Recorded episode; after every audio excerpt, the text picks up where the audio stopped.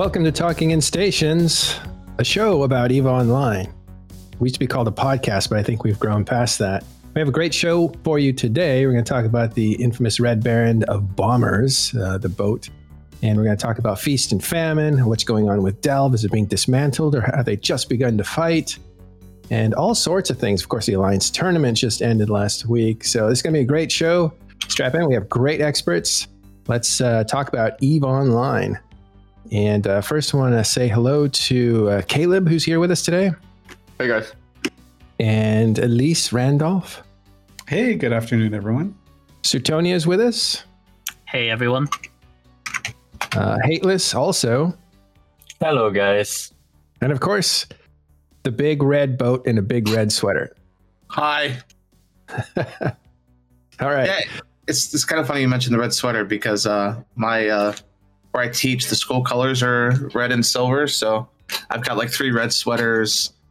Got like sports stuff for because I coach and yeah, so lots of red. All fits in. Who's that guy Yeah. behind you there? Uh, this was an image uh, someone made for me after I bombed like 200 Ishtars. Oh, so it's like an image of me. I love it. Well, uh, we're gonna get to bombing. Let's let's actually start right there with Patch Day. Um, torpedoes got fixed up. What did you guys think of that? Let's have a discussion.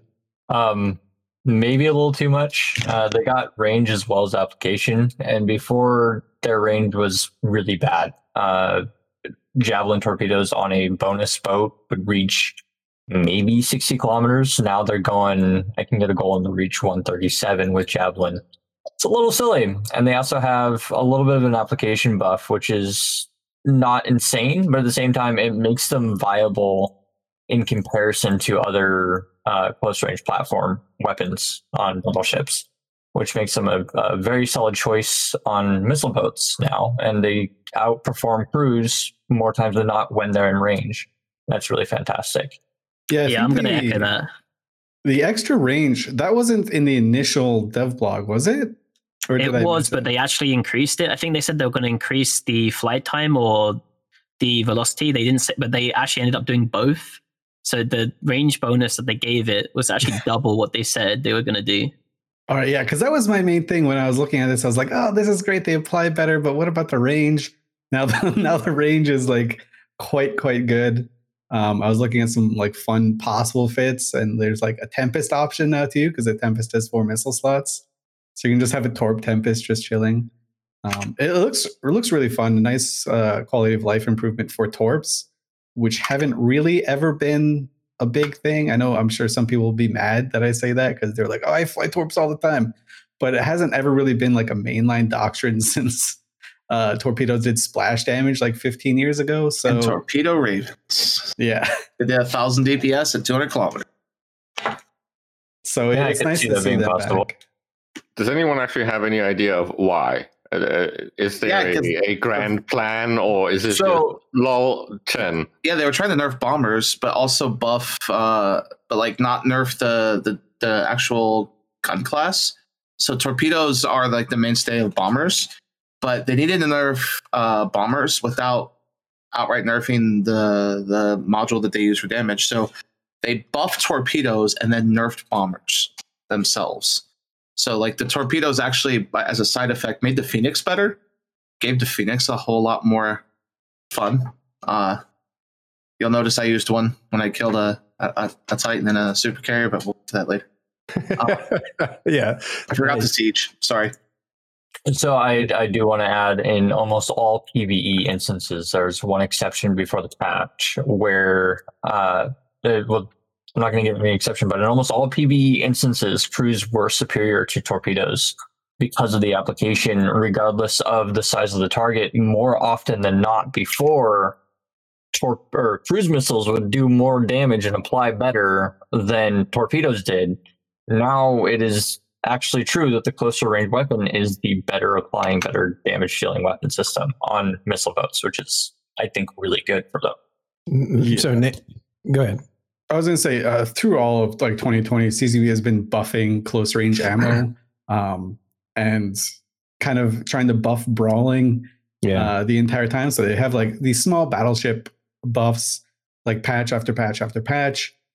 Tech 2 damage buffs t- patch after patch, missile application buffs after for another patch, uh, resists uh, nerfed after patches. So they're really trying to push this. We want more stuff exploding. So it does make sense that they never really saw the uptake in torpedo boats, right? So people have been flying more blaster boats um, since the changes and stuff like that. But you know, they, they I guess they just didn't see it with torpedoes, so they went above and beyond and made them super good. So that, that's really nice to see. I'm super stoked to, to like fly around in like a Tempest because no one's going going to expect it. Yeah, It's and funny- then um, in in PVE, uh, what is surprising is uh, the Machariel has been regarded as the king of missions for such a long time, and this is almost able to beat out the Machariel in several instances in performance, which is astounding. Uh, to say that a ship that can can compete with the Machariel uh, for mission clear time, which is insane uh, because of this application and range buff. What you said there, at least they they seem to be buffing brawling because a lot of the um, wizardry they're doing now has to do with like keeping you in the fight, keeping you in the in the uh, in the brawl. I'm thinking of uh, uh, recloning to motherships or super capitals, or even the battleship uh, frigate bay. Like they seem to they seem to want to uh, cause the collisions with the ESS changes, so that people have more reasons to go into fight and to conflict with one another. But once you're there, they want to keep you there fighting longer. I mean, that'd be a nice sentiment and all, but uh, nobody gets to fly battleships because Munins and Eagles are like the best ship period right now. Uh, Well- as evidenced by the other day, there were 900 HACs on the field between both sides. Not a single no. battleship. no one Sorry. gets to fly battleships in like huge or in like 50 plus scale, right? But when you get down to smaller scale, people are flying battleships all the time. Uh, especially if you you look in high sec, which is I know a weird place to look. Um, but in high sec, everyone, literally everyone's in a battleship. That's- no one's taking anything but a battleship. Well, that's like if you look at like okay, I'll use Snuff as an example here because they're a good example. Uh, like when you get to the small scale, like 50 or below, uh, if you've got 10 Guardians or in their case like 10 Rep Legions, you'll never kill a battleship. Like they're just HP is too high, and if the other group doesn't have more than 50, you just don't have enough to alpha. And if you can't alpha, you're not going to break through that rep. So yeah, it's cool that they're buffing it for small scale, but they need to make it so that people start using them in big scales because that's I guess where you start to to see like the changes I guess matter maybe I don't know they do have i mean there have been uh, so this is the problem right because we have these weird like one-off fights or like two-off fights that skew the metrics uh, and CCP are just like looking at the metrics. I feel a lot of the time. So like, oh look, a thousand Raven died in one fight. We must be battleships must be fine. Um, and then no one else uses battleships unless there's like a, a Keepstar siege or something like that. you mean like they did with the drone nerf Yeah. So, Tonio, a little more from you there. What did you think of this uh, patch, and how does it how does it work in your gameplay? Oh, it's uh, it's pretty nice. I think they definitely overbuffed them though. Uh, torpedoes are crazy now. Like a, a Torp Barghest can out damage a Vindicator at zero kilometers now, pretty much. So it is a bit ridiculous. They did nerf bombers uh, to counteract it, but I think bombers actually got a buff overall because bombers actually have more range than they had before the patch. And in Surgical Strike, the uh, Tech 2 uh, Rage missiles uh, getting buffed on them was also just like a huge uh, buff for them. So I think they're still like bombers are probably still too strong, but yeah, I think it's a good change overall, especially since uh, like torpedoes are never going to be useful in like a big fleet situation because it's missile mechanics and like close range weapons. So uh, I think it's like one of the things that it's safe for them to kind of overbuff. They're, Right. they're, they're not that fast. Um, they're still relatively slow. I think the fastest a torpedo is going to go is 9,000 kilometers a second, reasonably in a few situations, probably slower than that. Yeah, and there's also like how uh, missiles interact with TiDi and that sort of stuff that just makes them uh, too difficult to use in fleet fights. No, Yeah. You, you keep calling them a, a, a close range weapon. I- Isn't that a little bit off? Oh yeah, Um, I mean they they hit out to like 70 kilometers now. So yeah, so, ridiculous. so hold hold on. Let's compare them to guns. So if we were to say autocannons are also a close range weapon, right? So an autocannon on an unbonus ship has a 24 kilometer fall off. Right? Rage missiles have a similar statistic. Um, they are comparable in range, but guns have the advantage of fall off because uh, fall off range, so if your your range if your optimal is five and your fall off is twenty five, at twenty five kilometers you're doing fifty percent of your damage. You can still hit out another twenty because you have twenty kilometers of fall off. You can literally hit out twenty five percent of your damage all the way out to wouldn't that be forty five kilometers? So the reach of guns is actually outstanding when you consider in and actually calculate the fall off and, and look at that and see what it truly is. They have that huge advantage, whereas missiles have a hard cutoff, and then there's certain mechanics with your navigation that can reduce that range or even change the way that works entirely because your ship is so fast or whatever. And guns have the advantage that they don't have that drawback. That is huge. So that Right, means we all need to uh, buff blasters. Hopefully next patch blaster blaster buff. That would be dope. In fact, there's all not- of the uh, battleship weapons would be good, in my opinion. I don't think the buff went far enough with the uh, torpedoes. Just my professional opinion. Like, uh, the Okay, Phoenix, bomber guy. the Phoenix. No, I don't. I don't fly bombers to torpedo, right? Like, because that's He's he's a bomber bomber. Oh yeah, I use bombs, but um, um, yeah, the the the Phoenix is still the worst haul dread. Period. Uh, even though it has a 70k range, that's still 30 kilometers short than a, a basic rev. Um, its high slots require cap, and so to like everything, like you don't really have room on a Phoenix to do things. But you can add, all these damage mods to the bottom, but that still gets you a max range of 70 and you still can't hit a moving frigate. Whereas a Revelation can kill anything at 100 kilometers, even if it's an interceptor going 4K a second. So the the, the Rev need or the, the Phoenix needs more love in terms of the torpedoes. And then uh, also on the same scale of like this this gave a buff to Phoenixes, but still puts it's still like number three on dread damage with torpedoes. So it's like while they went, uh, I gave it a little bit in order to like a little bit less on the the the the battle or bombers. They didn't go far enough. They need more, a lot more. Right. You guys seem like you're in, on different spectrums on this. So some people say it's a little too buff. Some people say it wasn't enough. but, but we're talking about the Phoenix now, the Dreadnought. Yeah, So so I, I- I just brought up a simulation of a of a meme uh, kind of hard dread that I've used to do solo roams, and it was successful in the past. I'm looking at some javelin ammo, and it's going 132 kilometers with some polybolus, of course, but I mean but how many do you have? a lot better. Yeah, but how many do you have fit? That's three launchers with one, two, three polybolus, and Yeah, three of those. But then you're giving up all Yeah. like damage. You're giving up low slots that could be used. Like, see, the thing is, yes, Here- like, here's the thing about like the difference between that and say a revelation a revelation can can do all its tank still have two damage mods and then still have room for two tracky computers like the phoenix doesn't really have all that so if you don't dedicate all those low slots to that it's still like i think it's under 100 but i haven't looked since they they nerfed their range i'm just talking about the damage application like it's really bad i'm sorry It was bad. they Uh, nerfed with the application buff that they got. I, I think that they do a lot better than they did in the past. And after flying everything but the Revelation, so I, did, I haven't flown a Revelation, so I probably don't know too well. But having flown three of the dreadnoughts, uh, it, it, back to back, literally for a week, I did seven of them in a row. I found the Phoenix to be a fairly enjoyable solo flight, uh, solo thing to fly.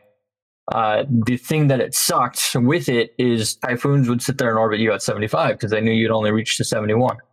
And now you'll reach to 30, 137, or I just looked again, uh, it's 100 and, or it's 73 for rage torpedoes. That's the, that's the point blank range torpedoes. There- there's a reason there's a reason I injected a Moros, all fives on a Moros because I got tired of the Phoenix. As much as I love Phoenixes, uh, for example, I dropped my Phoenix uh, on those uh, super carriers. Can we talk about the super carrier kill? Yeah.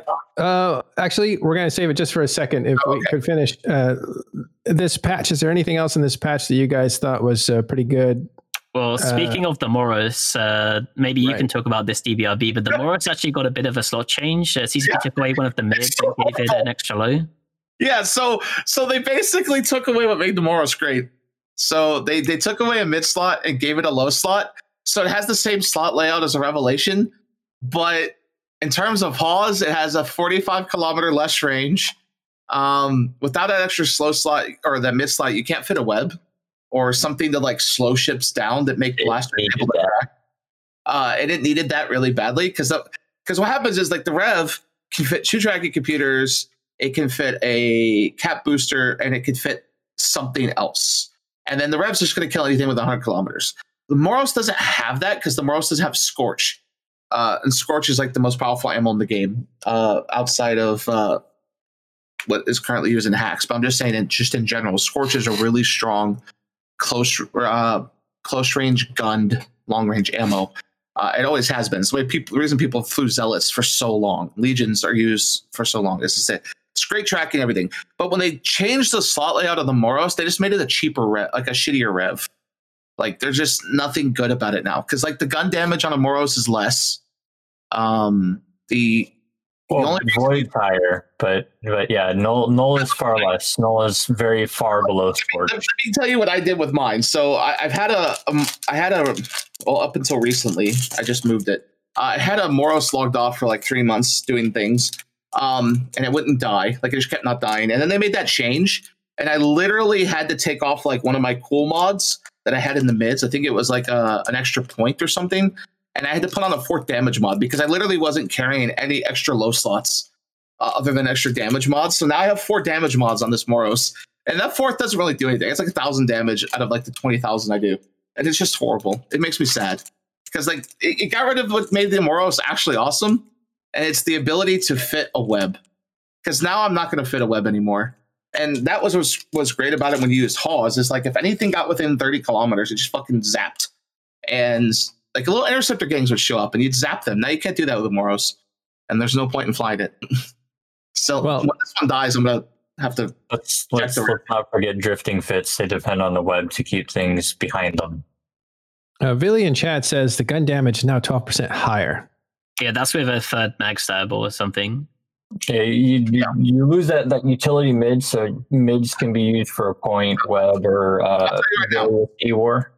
And you lose that for low slot, which a low slot can add more tank or more damage. Um, generally speaking, you're losing damage application because you lose your E-War, and so that just sucks. And all you can do to kind of mitigate that is put it on a tracking enhancer, which is not as powerful as the web in, in any yeah, it's not as powerful as the web. And or you can add a little bit of DPS with a magnetic field stabilizer. And that's Yes. kind of don't get me wrong, Yeah. the really tanky, and that extra low is going to make it even more tanky. But uh, the problem with that is, is that while yes, it's great and it's going to be more tanky, uh, that doesn't really do anything because at the end of the day, tank requires cap, and you lose that extra mid slot, so you're losing the utility of maybe a, a double cap booster or maybe a, a capital sh- um, cap uh, mod battery thing uh, to stop neuts. And 100 bombers with uh, void bombs are still going to kill you just as fast if you have the extra low slot for tank as that you had before. So I just don't see the like the point of doing that. Like it gets rid of uniqueness. I don't like how they do that. They did this like that. That was what's cool about the Naglfar back in the day when it had the split guns. I know people don't like this, but uh, I thought it was really cool that you could do both. I mean, I can understand the training time of it all, but uh, that and when the Moros had drones, I thought that was freaking cool. And I see why they nerfed that, but that was neat. Yeah, when Siege Effect drones, that was some of the dopest Yeah, I thing. think they're getting rid of some of the uniqueness of ships, and that's what's frustrating. Uh-huh. Mm-hmm. Because Alright. it just means everyone's gonna fly the same thing. Hey, does this uh, make Moros better at dread bombing now potentially, or is it still like trash because you don't have selectable damage type? Like, still going to prefer nags if you're going to go I mean, tech one or something. I, it But you don't know. depends. I, I personally like dropping a Moros just because I have one because I thought it was unique. But with this change, it's just better to buy a Rev. Or if you're damaged, like I guess Naglfars, yeah, because you get the options, right? Uh, Naglfars give you uh, damage choice, but the Rev is still, I think, better overall in most cases because, like, well, for us anyway, because a lot of our enemies fly shield tank, like Rags, Leviathans, um, poop ships, you know, things like that. So in that case, Revs are really awesome. But I guess it depends. Yeah, because uh, Moros, like an anti-cap Moros now can do like 16k DPS, so Mhm. it's like pretty crazy. It's like Uh, almost like two Fourth Old- mod. like Red Bull Nags worth of DPS with Void. Yeah, it's um with the fourth uh damage mod 17 and a half. Ends up being like a thousand three hundred or thousand four hundred more. Not enough to All right. justify it though. Okay. Um, so, is there anything else in this patch that caught your guys' eye? Something that's going to change uh, people's behavior in this last? Uh, So that's a. Griffin Navy issue buff that I guess might be worth mentioning, although it's not really like a, a massive thing. What do you think of it? It's kind of interesting. So the Griffin Navy issue is obviously like a pretty terrible ship after CCP changed uh, the way ECM mechanics work to Taunt because it was basically like a, a 1v1 like trap control ship that would just like jam whatever it was fighting so they couldn't fight back and kill them. And like after CCP made it so you, know you can always lock whoever's ECMing you, it, obviously lost like the one niche that it had. So what they've done instead is they've given it a very large drone bay. I believe it can have uh, it has 50 meters cubed of drones, which is really big for a frigate. I think uh, it actually has like the biggest drone bay of any frigate now. But uh, and it but it has a, a drone penalty on it, like 85% penalty to drone damage. you're not using those drones to do DPS, and it has a bonus to a ECM drone duration, so the ECM drone jams last longer. So the idea of the Griffin Navy issue now is you put a bunch of ECM drones on someone, and hopefully you kill them uh, before uh, before they can clear your ECM drones, then kill you, which makes a lot more sense for what the ship used to be. And it's also, I think, better gameplay than what the ship used to be too, because now uh, it- now you can actually fight back instead of being permagem by a Griffin Navy issue. It's more like of a, a DPS rush uh, ship, right? Like you can glass cannon your GNI, put your ECM drones. Hopefully, you can kill the other guy before he can clear out your ECM drones and then kill you. Yeah, it's Right. an interesting change. Uh, I, I think that it makes them possibly be used in fleets because if the drones get on and do the, the scram, then they're obviously, or not the scram, the, uh, the ECM, ECM. then they're not going to uh, be shot at immediately. Uh, whereas before, oh, look, the Griffin's jamming me. Let me just pop that real quick. You know, now they actually have that. And then the, the, the, the ECM duration is an interesting way of buffing it rather than buffing the strength of the jam uh, it does make it so that they're not more likely to jam you, but they when they do jam you, it's just going to be that much worse. Yeah, it does. I mean, it does give you a path to actually fight it, right? It, it, I, I still think the ship is kind of like the redheaded stepchild that CCP doesn't know what to do with, right? They put the ship in uh, because they needed an issue frigate before the ECM changes were uh, tweaked, so it was really strong for like a close range jammy brawler guy. Then they changed DCM, made the ship completely useless. Actually, probably the worst ship you could actually fly. And now they're they're just trying to shoehorn some some neat little uh, gimmicks here. I, th- I think it's fun, right? Suitonia has uh, way better read on it than I do, right? So the idea is you throw out the drones and you like shoot them down. Hopefully, you can last before they kill your drones. So it's a I don't know, it's neat. It's it's fun. I don't think people are going to use it all that much. Um, Yeah, um, there, there's a potential drawback to this. If the ECM fails on the drones, it's going to take them longer to get another attempt in. So maybe the shorter cycle time was better.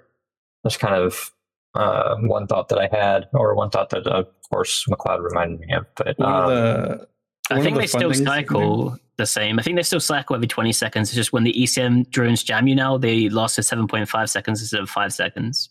Have we tested this? If the sub jam is, or they attempt every five seconds versus every seven and a half seconds? Well, they try to jam you every 20 seconds, but if they do jam you, then you get jammed for 5 seconds. It's like a seems to be nerfed ECM drones like a while back so that they're more used to escape rather than to like win fights. And that's why I'm guessing the increase, the 10% increase makes them jam for 7.5 seconds instead of 5. yeah, But they At still least- attempt every 20, right? Yeah, so I think they still attempt at the same rate. So assume uh, they'll be a lot more reliable, I guess, because like if you put out ECM drones now, uh, there's like a 10 second period where they could shoot your Griffin Navy issue, even if they didn't clear the drones. Yeah, see, I was gonna say one of the one of the fun things least that you can do is you can uh, put some actual jammers, even though they're not bonused, on your Griffin Navy issue. And then if you jam the target that you're shooting, they actually can't lock your drones back. Uh, so you do get kind. You can kind of keep them in a in a permanent old school jam cycle a little bit, but that's like su- super uh, RNG uh, focused. Dro- drones don't have a particularly strong jam either. They're kind of um, easy to counter with the with the uh, sensor skills.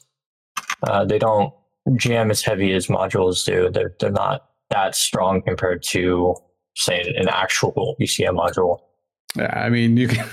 I think people who have been jammed by ECM drones will uh, argue about that, but you're absolutely right. Like it is, uh, it's like one or something, so it's really, really small on a, on like yeah, uh, it's like a one in twenty chance for a jam if you've got like perfect skills and everything like that Yeah. on a destroyer above. All right, think that's- last word. Go ahead. I think that's the problem ever since, I mean, a long time ago, is that jamming is so useless now outside of like, hope you get lucky and get away. Like, uh, the thing is, is compared to other ECM, like if you don't have all fives and like jam skills and recons and stuff, it makes the Falcon or like the Rook completely useless because uh, if you don't have over 10, it's just not going to jam very well or very frequently. Whereas like the other ECM skills, target painting, you know, lock range reduction, things like that are guaranteed just to various degrees. And I think they need to get back to that with ECM. It needs to be like a guaranteed thing for like a set amount of time instead of this chance thing. And then that time is based on skills. So if if it's a 20 second cooldown on drones, make it so that if you have all fives, it can jam for 15 seconds. Like it can really do some impact. Uh, but if you don't have any skills, maybe it goes for like five seconds, right? And instead of it, make it chance based because the game doesn't like chance. It, chance does not work at Eve, never has. Uh, that's why only one little tiny snippet of Eve is chance based. Everything else is guaranteed, just to various degrees, and that's what they need to fix. um, there's a lot of Yeah. chance based things in this game. well, I mean, loot drops and stuff, but I'm talking like. Apparently, RNG or the random number generator Yeah. of the. Uh, roll the dice, hope you jam, hope you don't. I mean, the thing is, is even the calculations are so weird. The 13 jam strength, uh, there's so many ships now that their jam like resistance is so insanely high, or can be made insanely high that it's almost impossible to jam them. And even then, sometimes you'll get frustrated because I've flown a Falcon for 12 years now, and since I could fly one, and even before that, it was a Blackbird, and like even like compared to back then for like four or five years, the jam strength was reliable. Um, even when you're, even if your ship could get shot like it does now, that would still be reliable enough to like take Can damage. we just admit that the old system was incredibly toxic for small games and solo players? That would be amazing. I used to fly small game PvP in a group called Black Ops. It was like the best thing Yeah, ever. well, You could rely yeah, on. it. it You knew sucks. it. It, it sucked to be on the receiving end of that, and it absolutely killed flights and made it not Good. fun to fly solo. Get back to that. all right. Oh, all right. Combat rooks. Look, I, I I used to like I have them in Jita right now. Faction fit, like with faction missile launchers, faction lows, rooks that are specifically designed for solo PvP, and I haven't undocked them in eight years. Okay, they're not going to get undocked. They're just stuck there. There's three of them. They're never going to undock because they are complete garbage. All right. One, one, one last thing uh, on this uh, this patch that came out uh, earlier this week. There has been an update to the patch that was interesting, and it is for uh, this Black Friday. They have a sale inside of the game, which is uh, interesting. A little meta there. So the market has a temporary reduction of fifty percent on sales tax for regional markets, and the sales tax is down to 2.5% or set to 2.5% uh, down from 5%. So it's they're they're giving you a chance to sell things uh, up until tomorrow. I think or Everything's last on day. sale in Eve Online. Don't forget to buy your Sable skins because they're freaking awesome looking. Yeah. Uh, and they, this goes with the real life sale of uh, $15 off uh, Plex, actually, but usually the higher Plex groups, and those uh, come with some specialized skins that can only be purchased there. So, uh, but you're going to be spending uh, really $280 to $500 ish or $400 to get get the good stuff, I think. So, Okay. Do, you- do you want to break that down really quick? Because I've done a lot of homework on this. Um, Oh, yeah, go ahead. So uh, the Garmur skin is available in the uh, the the base pack is normally priced at hundred dollars, and it is uh, for I can't remember the exact amount of plex, but it's a hundred dollar price of plex is uh, seventy four ninety nine, and it's coming with the Garmur skin. And then the next step up, the two hundred and twelve dollar pack, is giving the Bhaalgorn and uh, I can't remember which skin it is now. But it's giving the Bhaalgorn skin and one other skin, uh, as well as the Garmur skin, and that one is normally the two hundred and fifty dollar pack price at 212. Um, and then the big mega super pack that's normally five hundred dollars is four hundred and twenty dollars right now. And that one uh, gives you a Leviathan skin and an Obelisk skin, as well as the the other one, as as well as the the previous three skins that I'd mentioned. And then uh, when you use the Plex to buy multiple trading character uh, skins or multiple character trading things, you get a Stratios skin. Uh, and then when you use the Plex to Plex your account to get another month of game time, you get the Rattlesnake skin. So that's how all the skins are generated. I'm not sure if they're going to come back into the game at, at, at another time. But a small hint on that is that there's a date on the on the description which indicates that there's there's a far less chance that they'll be reintroduced to the game now. Right now in the market, they're extremely cheap. You can buy them for what they cost to get into the game. They're extremely cheap. They're buy them up, guys. Now's the time. So rare skins are being dumped on the market for ISK, and it's a good time to buy those up. Uh, is your advice correct? Yeah. Um, I've already been buying them up. I may have skin in this game, and I might be biased. oh, nice pun. All right. Uh, r- real quick, we have a guest uh, that's jumped in, and this is a good friend of mine from years back, a very, very well known player to uh, people who read about EVE Online. I would like to say hello to Niden from Crossing Zebras. He was the editor there for many years. How you doing, Niden? I'm trying to figure out how my push to talk works in Discord. It's usually mapped to a mouse, uh, usually, but not always. How you doing, man? Yeah, me now. Oh man, look. What first thing? I walk into this room, yeah. It's like a time machine. It's like the same people. I know most of you still, and this is like, wow, like it's just the same people. Nothing changes. Yeah, there's some. I've been I've been reading up on what's been happening in Eve, right? So there's a lot been happening since I was here last, with two and a half years ago. So there's a lot of that, but it's the same people, man. It's so weird. Is it a nightmare? Is it a nightmare of sorts? No, it's good because, you know, I was kind of, I made the horrible mistake of playing another space game. So I bought like one of the Mass Effect games Mhm. because everybody had been raving about that for years. And I thought, I'll give that a shot. And then it was space and it was spaceships. And man, I got thinking about Eve again and I couldn't stop. I, I, I really tried to stop. And I also have this friend, this uh, friend at work, and he's also an old Eve player. He hasn't touched Eve for 10 years, yeah. Mm. And then we started talking about it. And I knew, like, when we started talking about it, it was too late. I was fucked already. we were screwed. Now, now we're both back. And he's, oh, so much fun, man. He has not, he's like, he's not seen Eve for 10 years. So I'm kind of rusty, but he's like, what's going on? How do I move my stuff? It's all in null. Holy shit. It's a different game. Well, it's different, but it's the same. I mean, you, you, you, have us old timers reminiscing about, you know, back in the day and we didn't get any help and all that stuff.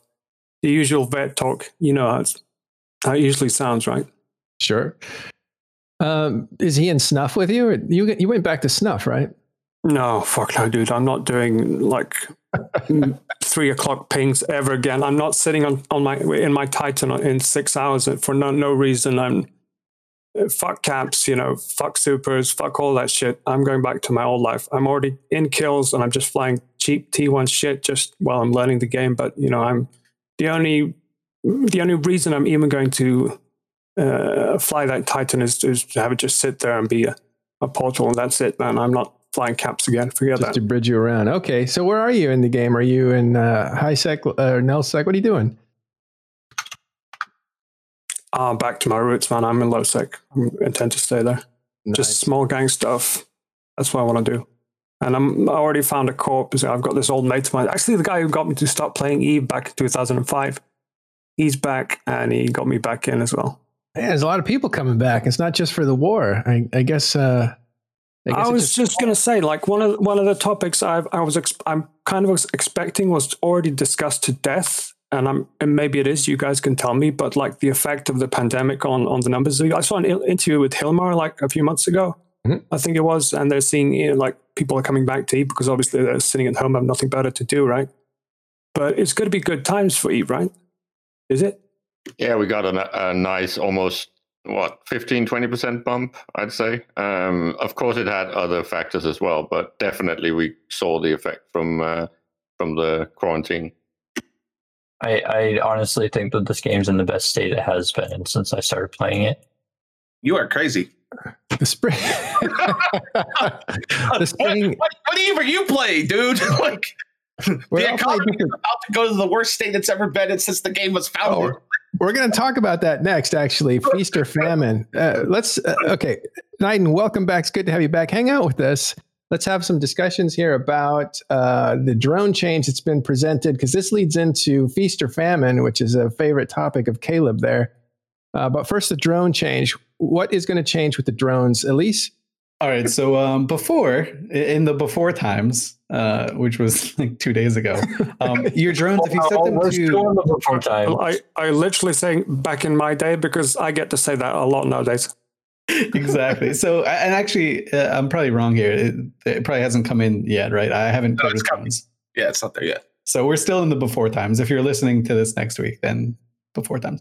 But so drones, if you set them to aggress- aggressive, they will continue to attack NPCs um, and other PvP ships or other player ships that you know once you in- initiate that order.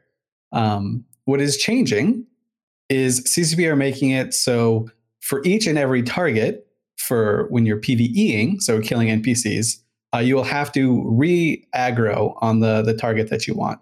So days are gone uh, where the drones will just go out and clear everything for you. The people are like, "Oh, what, what is the implication of this? Is this for botting? This is absolutely not for botting. this is for people who like go out in a Gila or a Vexor Navy issue, um, go out to their favorite anomaly, throw out drones, and then go watch Netflix or something and hope they don't get killed." Uh, so drones are now more active. It brings them more in line with other weapon systems where you don't really have the ability to, you know, automatically do anything, with the exception of uh, friend or foe missiles. So maybe that's going to be the new thing that they're going to nerf. I don't know. Um, but yeah, so as you can imagine, uh, a lot of very passionate people on both sides of this. It's probably more heavily favored to the "Why are you doing this? Why CCP?" camp. But there's just a ton of people also saying, "Oh, it's about time! I hate drones. Drones are the worst." Uh, so yeah, a, a lot of very passionate people about this one change. I think the one thing that probably sticks out truer than most is why are you doing this now? Why are you just hitting me over and over and over again when I'm trying to make money, CCP? It's the one after the other thing, I think, is the way Merkel Chen worded it.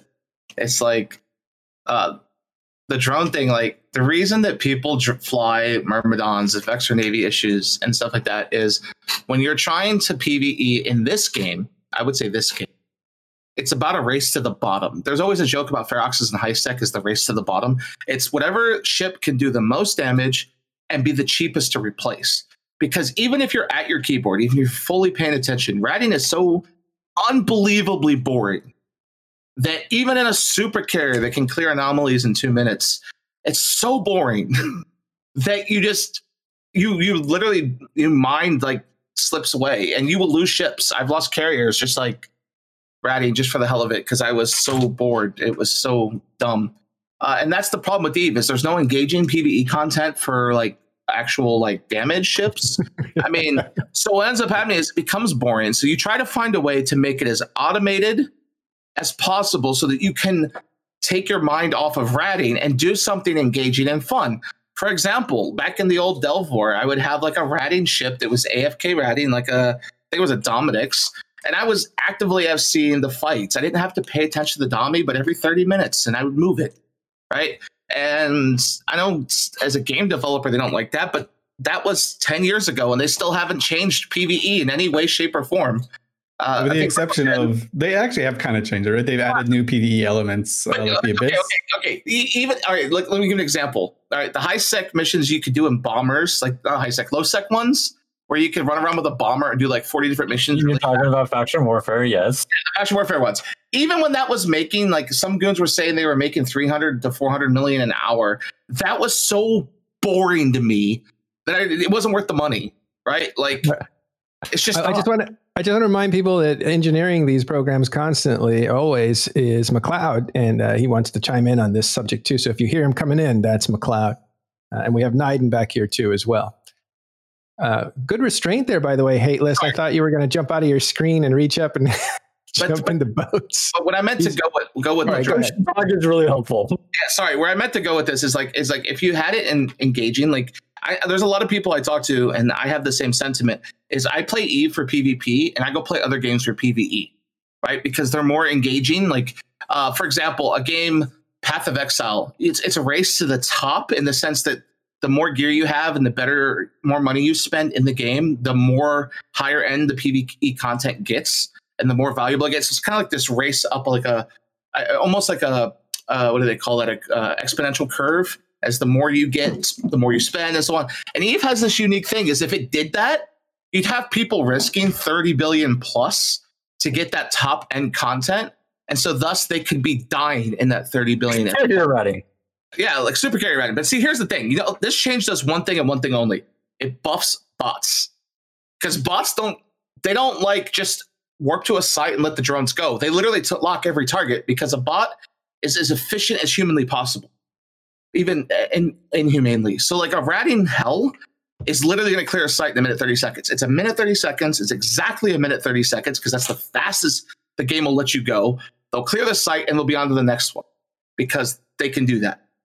So Humans this, can't. So this so buffs this, so this nerfs uh, bot aspirant type This- players. So people if, people if want AFK, yeah, but if if we look at it this way, so less people AFKing in stars, won't this flush out bots?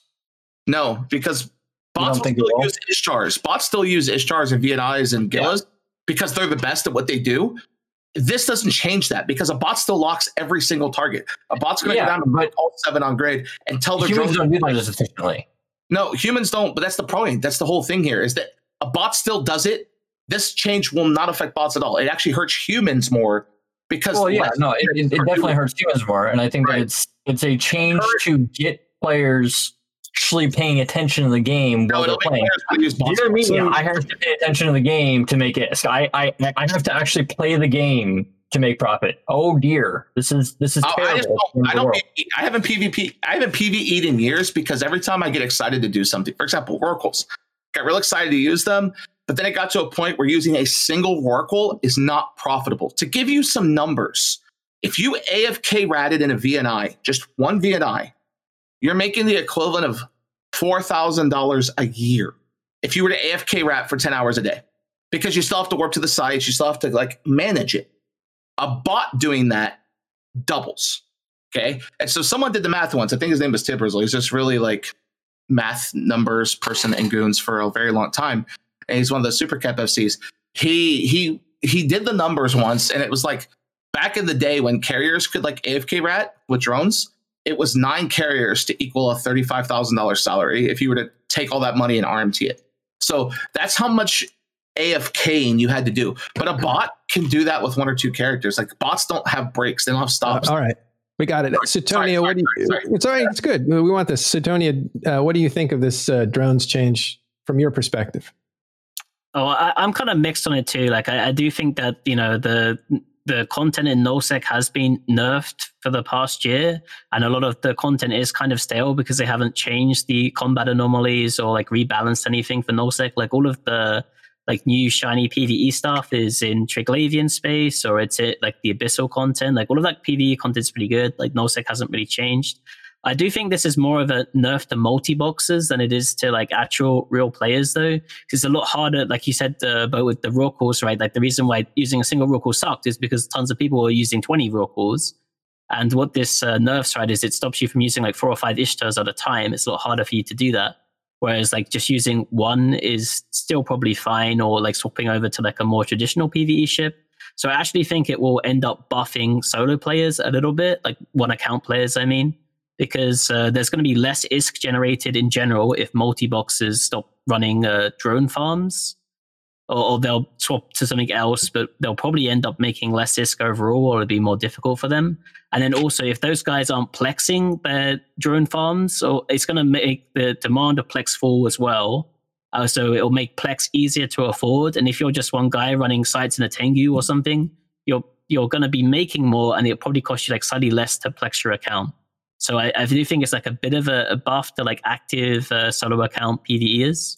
Yeah, but I only ever solo count PVE. Like from my perspective, for the last twelve years, if I ever did PVE, which is very rare, um, because I get my money through other ways. But like if I ever do PVE, it's always okay. What's the meta now for PVE? like I would I would go buy that ship and I would skill into that ship and I would go try it for a little bit and then decide if it was worth it or not. And every time I would go and try it, it would then get nerfed in some way, uh, just enough that a solo person would go, okay, this is not worth my time, and then they would have to find something else. And this is I have a literally what question. change does. Yeah, Nightmare. Yeah, aren't, aren't aren't we like um, I, I'm not that anymore, I guess, but aren't media people like even so-called even media people the worst at talking about PVE because literally none of us do it because, like you said, making money by other means. Like I'm not, I'm not fucking PVE'd in a decade. I have no idea how it works. I have no clue whatsoever. Well, that's why we have a PVE expert uh, like Hateless here to kind of cover that. Uh, the uh, the host side, the host Yeah. needs to stay out of the way of the experts. That's what I'm trying to do is dodge these guys uh, and you know It's the cat's it's the one guy I don't recognize. That's the guy you pulled in here Yeah, to talk about He's the PVE. Mozart. We call him the Mozart. he's Hateless is the Mozart of missions. We call him because he's so uh, incredibly good at it. Um, but uh, Caleb, this this has I have another related question though. yeah. Go ahead. Yeah, just real quick because um, Yeah. um, I don't know who how CCP are doing this nowadays, and I, I know I was like to catch up on Eve. I've been listening to a podcast called uh, Less Than Ten or whatever, which is really good, by the way. Uh, and they had Rise on there. It was about a year ago. I was listening to an older ep- episode, and there was this new team that are doing balancing, but they're just doing balancing for PvP, right?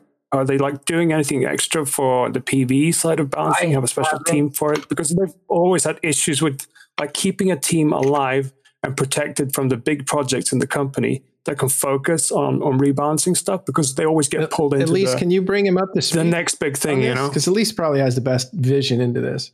Uh, actually, Suitonia is probably the best because he's uh, Oh, he was on the C- uh, CSM lately. Um, he's not on CSM now, but he was on the CSM previously, so he probably has a little bit more insight on the, how the teams work. Um, I have honestly no idea. It seems to be more of a holistic approach where, hey, we're going to tweak this. Ecosystem guys will buff up parts of something, and then the the Rise and his his team will buff other stuff. But it's, I think, to bring you up to speed, Niden, and Suitonia, you can jump in if I get this wrong. Is the overall what happened a year ago was they decided they were going to try to do some drastic measures to to churn the turnover of people in Eve Online, so they could have newer faces coming up, that sort of stuff. Uh, the dynamics of stuff. They try to do it with this blanket blackout that basically was. Uh, turn off the lights and nullsec. It's something that people have always wanted or said they wanted, and then when it happened, uh, the it was too dramatic, and at the same time, uh, WoW was kicking up, so they lost some players, I'm sure. But really, a lot of people uh, got upset about it. But other people were really fascinated with that idea. So they said that's too much, that's too oppressive. We'll bring that back and put a dedicated team and really back them from the executive level. So you saw uh, Hilmar really saying, "Yeah, we're going to put Rise uh, in this position to do balance, and it's not just balance of PvP; it's balance of ships." balance of economy, balance of scarcity, and we've fallen into. And then they put, um, oh, Caleb, what's his name? Rattati, uh, who is from Dust. They put him in charge of the entire group, and he's in charge of the ecosystem of Eve Online now. So they have a team that's doing like uh, a lot of fixing of the early part of the game and cleaning up places where people get stuck and fall out of the game. That's one group. And uh, they have a different group that's doing just uh, balance passes and rebalance passes that have to do with economy, with scarcity of mining, with um, uh, with everything that ha- has to do with balancing the game to keep it in in a healthy state. So those are the two really drivers of of what they're doing. Uh, Suitonia, is there, Got it. is there more specific? Uh, I think the teams are different to uh, what they were when I was on the CSM, which was two Mm. years ago. But yeah, the team Talos, which is Rise that you mentioned, is sort of like a smaller team. I think it's two two game developers on it. Yeah. wa- Was like a few other people, and they're just trying to do like changes like every two to four weeks or so. And they've done a really good job the last year. Yeah, their their cadence is way up on balance changes. They have a quarterly, so they do I, I four. he, like- he mentioned he, he mentioned like they were doing they were actually pushing they were he mentioned they were pushing stuff to production after every sprint so they would have a two week sprint push to production and the next thing and the next thing and the next thing and it would be like a thing that was rolling all the time and i expect like just reading the the notes for today's show, like drone changes, for example, that's something I'd kind of expect was coming out of that team. Is that correct? Yeah, so that's that's that's Team Talos team. So they they do rapid, quick changes. They're they're small, minor adjustments where we have the quarterly updates, which are the larger adjustments. So we have two teams that are working on developing the game, and and the smaller, quick one is to respond to uh, things being broken or things being way out of place. And Talos is always looking for little improvements that can be made so that they don't get overpassed in in the larger quarterly updates. Oh, this little thing that, that happened or that, that we wanted to change never ended up happening because this big project came up.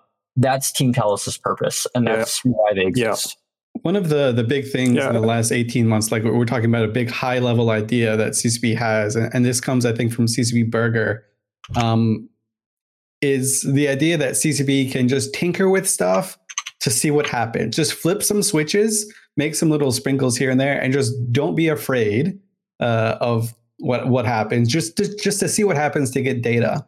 Um, obviously, there are levels that they're more willing to do and less willing to do, right? So blackout probably not going to do something that level or that drastic again uh, but they're very much of the mindset of hey we can just tinker with stuff uh, to see what see what happens and i think you you can actually just see how pervasive this idea is um, down to every level of CCP right now. When uh, last week CCP had uh, a tech show where they were talking about like how they're doing with their hardware uh, and software stuff, like the actual back end of Eve.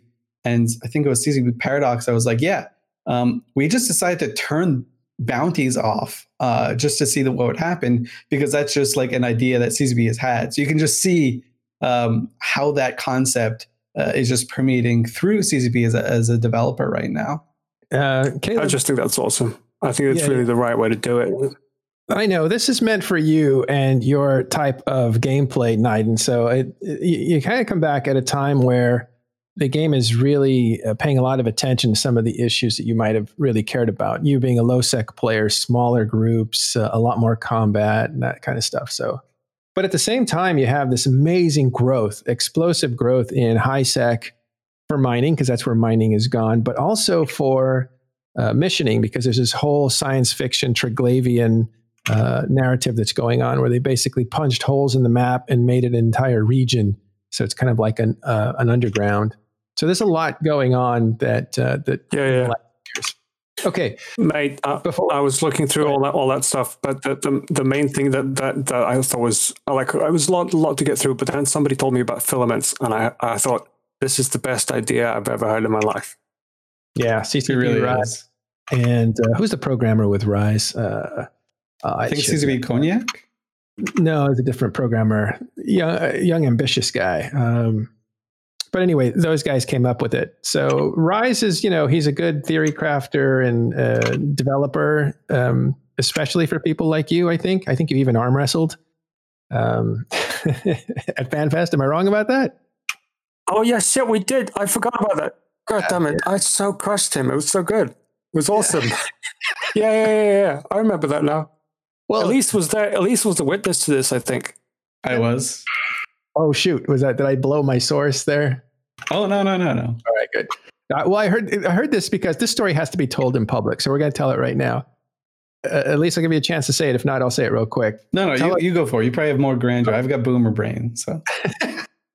All right, so uh, uh, McLean is this giant, giant player, right? He's like six feet tall and he's he's built like a tank, and so uh, uh, and he's killing everybody, arm wrestling. And so Rise comes up and says, "I'll take you on." And Rise, who's a lot smaller, arm wrestles McLean and wins. And and it's like, oh my god, uh, Rise is super strong. And then Niden steps up. I think you're even smaller. I'm not sure. And you arm wrestle a CCP Rise and you beat him. And so it really is like, you know, little fish eating the bigger fish. It's very unusual for that to happen. So that was kind of neat. it was fucking neat. Yeah, I remember uh, uh, about two hours after that happened, we got Rise really drunk, and then he, you know, like each players tend to find him terrifying because he has all these really weird ideas that scares a lot of people. But I can tell you, after six beers, they get really scary. And we were four people listening to him, I think, at a table, and we were shaking our boots with all the crazy shit he was coming up with. like, yeah. I'm just going to ruin this, I'm going to throw this away, and this is shit. We're just going to change all of that, and you you lose all this shit. We were, well, it was so good. They've given him way. they've given him way too much access to the dials uh, in, in Eve right now. So he's at work in his uh, laboratory uh, doing some stuff. Yeah. And he's an intimidating guy. Even he's intimidating to interview, which is kind of funny. Okay. So I think he's uh, awesome. He's, he's probably the best. I mean, of all the devs, I really like a lot of the devs, but just getting the Eve that I fell in love with, that I still am in love with for, you know, reasons. He's the guy I think that gets it the most. And that's why I'm really happy that Team Talos not only was created, but still exist and are still doing what they're supposed to be doing. Yes, and and they're up front in this. They're they're getting a lot of uh, development. I don't know backing. I guess is the way to put it. Okay, but this leads to a bigger problem. Boat. I think this is what makes you unhappy um, with these changes. You're saying, yeah, this is like you know Eve's in a worst state ever. Uh, Caleb, I want to rope you into this as well. Let's talk about uh, scarcity and how it's going for uh, the players, especially in nullsec. So I've only been looking at like the last week, but uh, in terms of like how people are responding, CSM members are responding, and and the whole overall like CCP plan, and I can understand what CCP is trying to do, but they're doing it one after the other without any positive interjection. So like they're constantly trying to do the scarcity model where they're limiting resources and moving things around, and then change is fine. But then when they add the drone thing, and then they add um, all these like little details, it's like the work, like piling things on to the point of They, they just gave us ESS, which is arguably absolutely fantastic. for small like one to ten man gang groups, yes, because like I see Asher go out and do like little fleets to hit ESSs, but you're not going to have on a on a grand scale of Eve over 50 people aren't going to go on an op just to kill like or do an ESS, right? Like you're not So- going to see So what's what's what's what's better for Eve Online? Let, let me just ask you this: What is better for Eve Online? Is it to have a hundred or a thousand, 15, 20 man roam roams going around, or five to 10, 50 man roams going around? Like what? 10, 50 mm-hmm. man rooms. You, you think the five to 10, 50 man I- I- roams look, I like- going I- around regions, shutting the smaller rooms down, and killing that entire playstyle is good for the game? so here's here's how zero zero works. I don't know about low sec much anymore because I haven't done it in two three years. But in terms of zero zero, zero is zero is vast. You could take a fleet of fifty man gang. You could travel from Delve, go north through Fountain, up into the towards like Branch. Yeah, and they'll run into nothing because there's nobody else out there. But the thing is, is when you have a thriving Eve nullsec economy where you have people out there mining, ratting, and making income in a vast region, you could end up in a situation where the like. Let me give you an example. When even went into its heyday of PVE, okay, this is what I used to do. I would literally go, okay, we're gonna go uh, roaming. I would literally fly to Bob Space. And I say this is the heyday because like there was a lot of people in zero zero. Where's Bob? You would fly to Bob's space. Uh, Bob. you would fly around in their space for 30 minutes and get zero content because it took them 30 minutes to form up. And then they'd form up and chase you off and you'd fight, right? And you knew the second you entered their space, they would start forming up and they would defend their space because they wanted to defend their riders and miters. Uh, even like uh, when FCON mattered uh, in the PVE scale when they owned a region, uh, you could at least like you would be able to tackle a Rorqual or Super of theirs, and they would form up and defend it.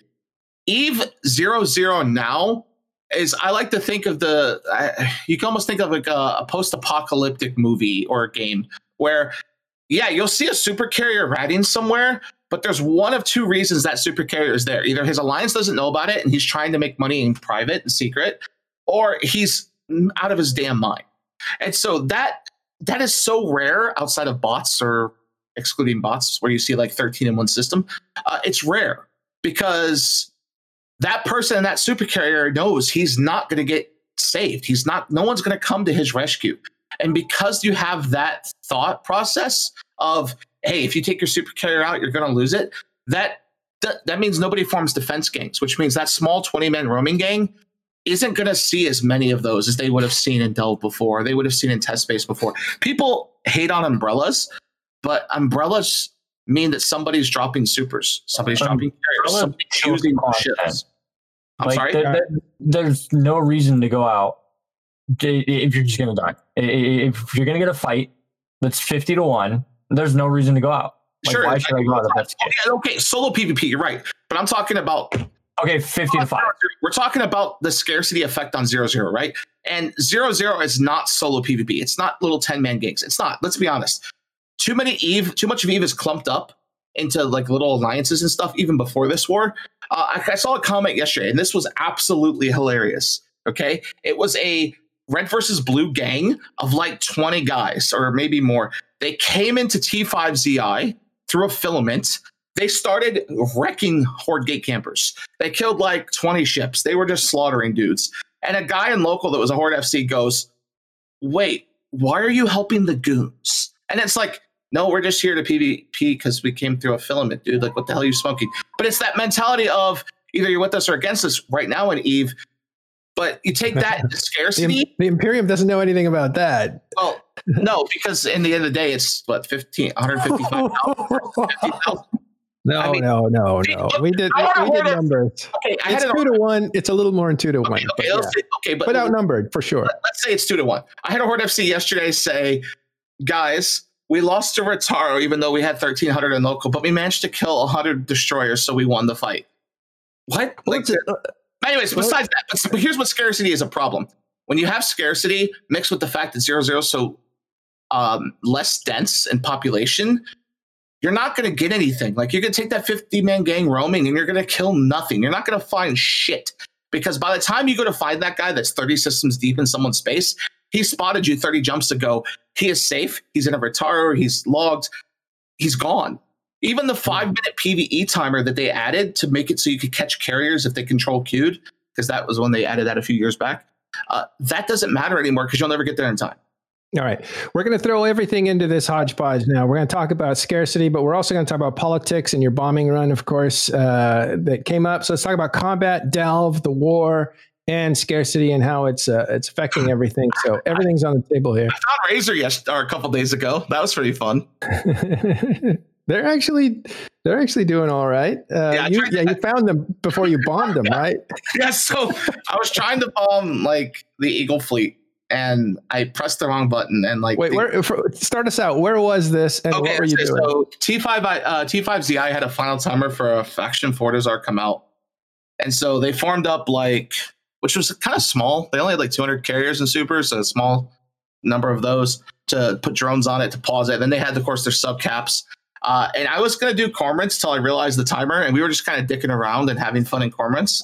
Um, and then I realized that oh, they're to all warp over to this thing. So I had all the cormorants make me like little perches, and we even got 60 bombers, and we are to blow up the eagles because 60 bombers can blow up eagles now uh, if you know what you're doing. Uh, and so when the Eagles warped in, they all warped in a nice ball in a nice, wonderful spot. But my uh, probe results fucked up, and so it took us like 10 extra seconds. So we only killed like 10 Eagles and like five Bazzies, right? So we didn't kill the whole fleet. Well, by that point, they saw us bomb, so everybody warps over, uh, except for Razor, because Razor and XIX, I don't, I don't, I don't know what they were thinking. But one of the old ways to shoot citadels is you would ball up and then you would orbit the thing and keep up a nice transversal and maybe the ball uh, maybe you don't get uh, hit as hard you know by the, the citadel and so they would orbit well you had the like 60 man razor gang following their fc in a nice little train but not really thinking for themselves so i just had the citadel gunner web the fc and he just stopped and their whole fleet bunched up in a nice ball and then 60 bombers appeared and they every ship I heard. I heard your timing was impeccable. Like first, like the void bombs came in, yeah yeah hit, so wiped out. so you actually time it better now. So nowadays you don't warp like used to be you warp a dictator first, then the bombers, but now you warp the bombers first. As the void bombers are launched, the dictator bubble goes up. The void bombs wipe out all their caps, so they can't ADC because HACs don't work without an ADC anymore. Uh, and then the bombs hit, and then they just died. And then we tried to do it again on our our fourth bombing run. We tried to set up a trap at the station, but for some reason I like got uncloaked, and so I wasn't there. So I just told everyone to bomb. And PL warped their Muninns in into like the trap and laid it perfectly flush with where the bombs were going to go. Uh, but we had EM bombs instead of uh, shrapnel because they're in Muninns. So we would have wiped them all out too. But and it was like hundred ships.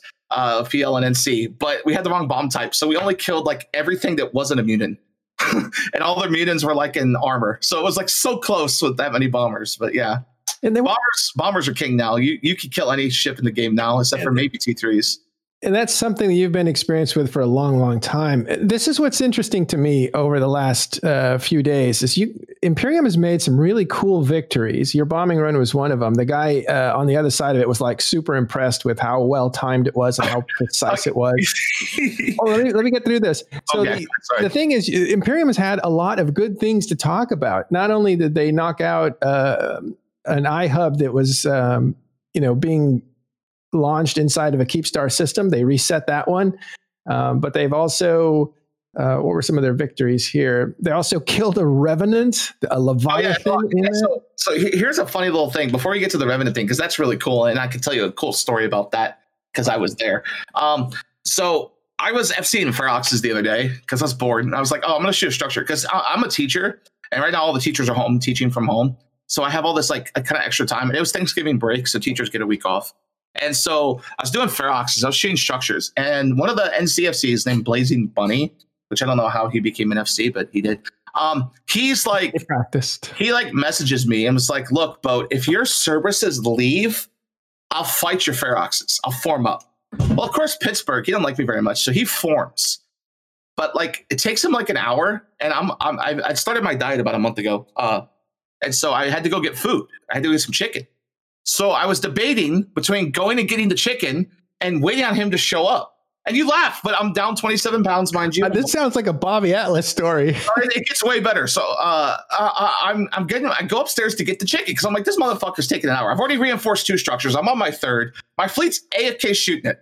I didn't say anything to my fleet this time because I'm trying to time like getting back to my computer with before they got there. So I'm upstairs getting chicken, and I was debating if I wanted to like turn it into a salad or warm it up and just eat the chicken plain. So I was like, you know, what, fuck it, I'm just gonna eat the chicken plain.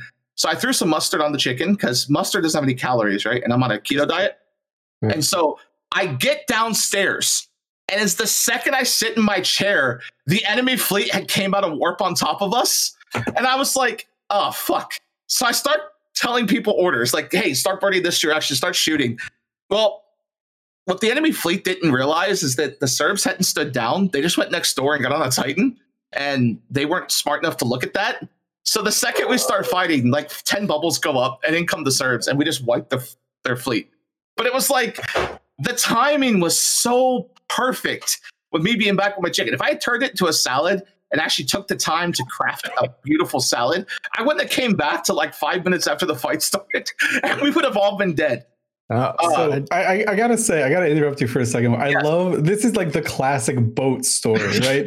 it's like you take like some facts, twist it a little bit, talk about some chicken, but it doesn't matter. It's amazing, it's entertaining, uh, and it's like, oh, I'm just talking about getting some chicken. Pittsburgh sucks, by the way. Blazing Bunny's a piece of shit. Yeah, they take two like- hours to form. Imperium for the win. Chicken, I killed everyone. It's the best story I've ever heard. And you do this every single time. Okay, so now can I tell you that the even I'll, I'll call it cool. Well, if you like that story, I'll wait till the next one. So, uh, super carrier. I was just sort of saying before you get Yeah, on yeah. with that one, it's like these things don't change. This used, this used to be the classic boat, and it's still boat. Like two and a half years I come back, it's still the same boat telling the same stories. It's so good. Um, uh, sorry. uh, I, well, so okay, what's- super carrier. tell me what this next story is before you go into it. it's the super carrier and Titan kill. Okay, Okay, yeah, before, let's do that. before we do that, I do want to Yeah. set the stage a little bit, right? All so right, uh, last week on the show, we were talking about like um, I think it was last week. It's when uh, all of PAPI moved over to T5Z. The Keepstar went up. Uh, no one. It's right next to 1DQ, and we talked about like what are the implications of this? What does this mean? What's what's the worst thing that can happen? And I was I was very tepid on the move, right? I said, you know, it- it's a very dangerous place to be next to your enemy because if you make a mistake, if you get a little bit too hubris, um, you can really get punished on this. And it makes me feel really good about what happened later in the week because it backed up exactly what I said uh, or what we said as a collective group, right? Because it wasn't just me. Um, so it, was, it's like, it's a very dangerous moment. It's very trepidatious because you're right next to someone. If you make a small mistake, uh, if you lose focus, like, hey, we're right next door, we can kick these guys' butt.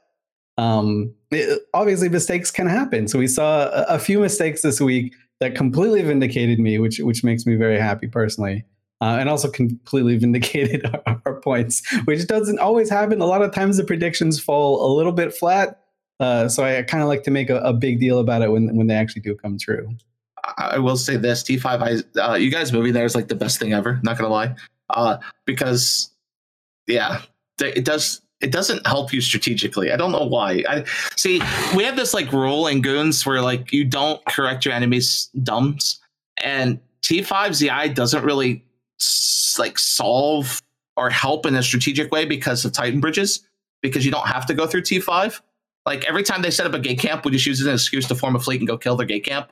We kill like 20, 30 dudes, then go home. Uh, the only people having fun in T5 are the, the guys that like doing like little fleets and uh, chemos and bombers. Those are like the three fun things outside of this, of course, super carrier kill, which stemmed from the little guys. I'm gonna I'm gonna point this out. Uh, so can I, can I tell the story now? Yeah, yeah, yeah. Tell us about the Leviathan okay. and Revenant so, kills. So the, the thing is, is you, you, you've heard the phrase Tengus are here. Okay. And this is a, a famous phrase from a situation uh, a few years back in Delve where uh, a group of very elite pilots, including Jay Amazingness, uh, were constantly killing this dread that kept jump dropping on beacons to kill jump freighters. And after like the third or fourth time, uh, Pen of Smash and uh, Israd uh, dropped uh, like 30, 40, 50 dreads, however many, and they killed a Sansha mothership and a couple of super carriers and uh, a Leviathan, right? And and that's kind of what um, uh, transpired there.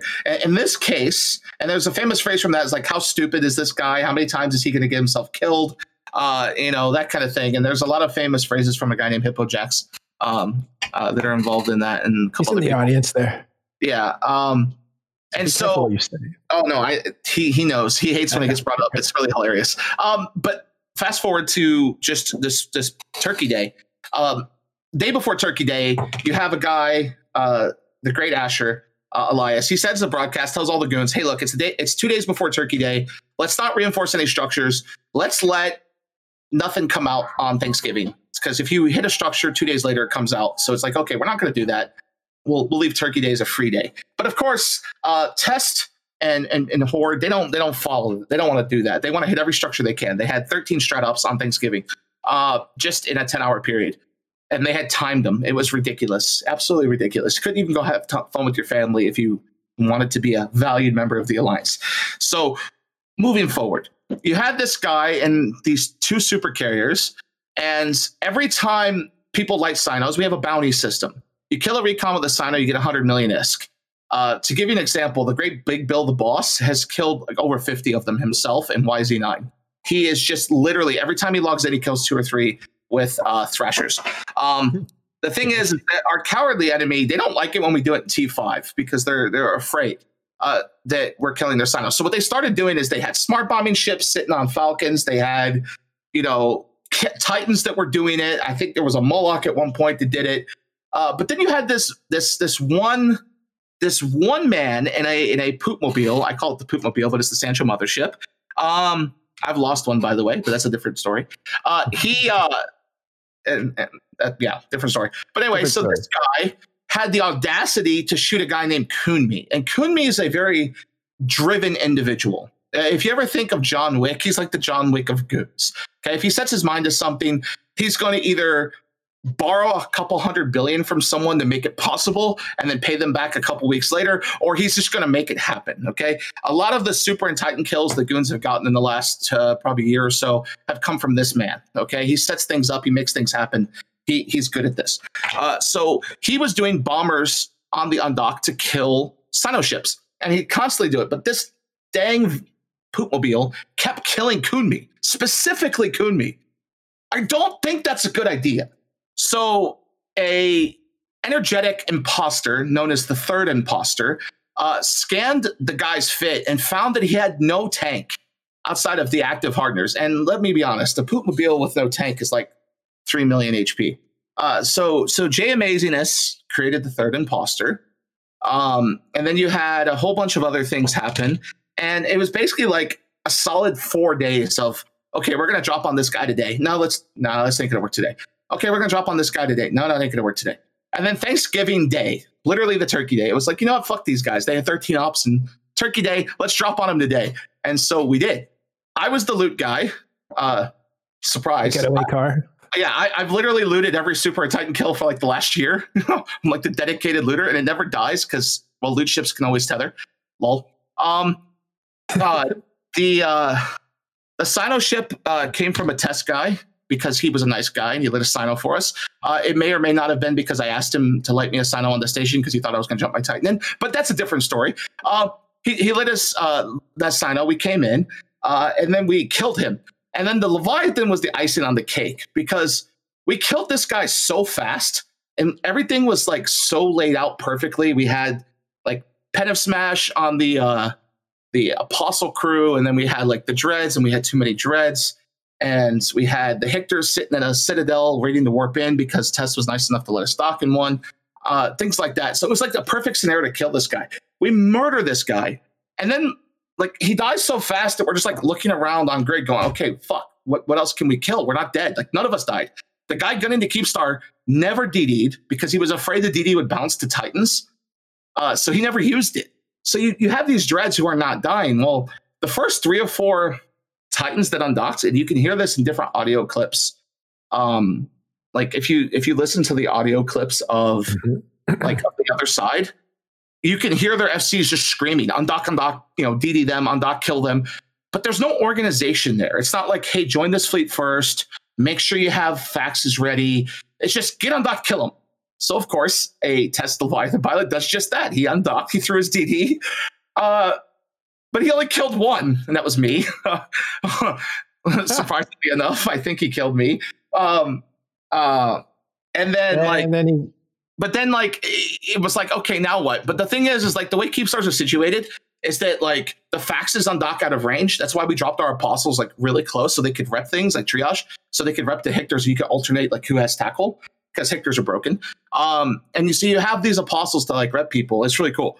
Um, but anyway, so you're you're killing. So this guy like DD's, but now he's aggressed and he can't tether for 5 Mhm. minutes. And he can't warp off. So this like Hictors just turn to him and like tackle him, and then he just gets eviscerated. And the thing is, I was I was shitting bricks because I couldn't get near him. There was too many titans to like loot him. So of course, as the looting guy, I couldn't get to that leviathan. Uh, but then he wasn't dying, and the, we were all having like this like 10 seconds of oh shit.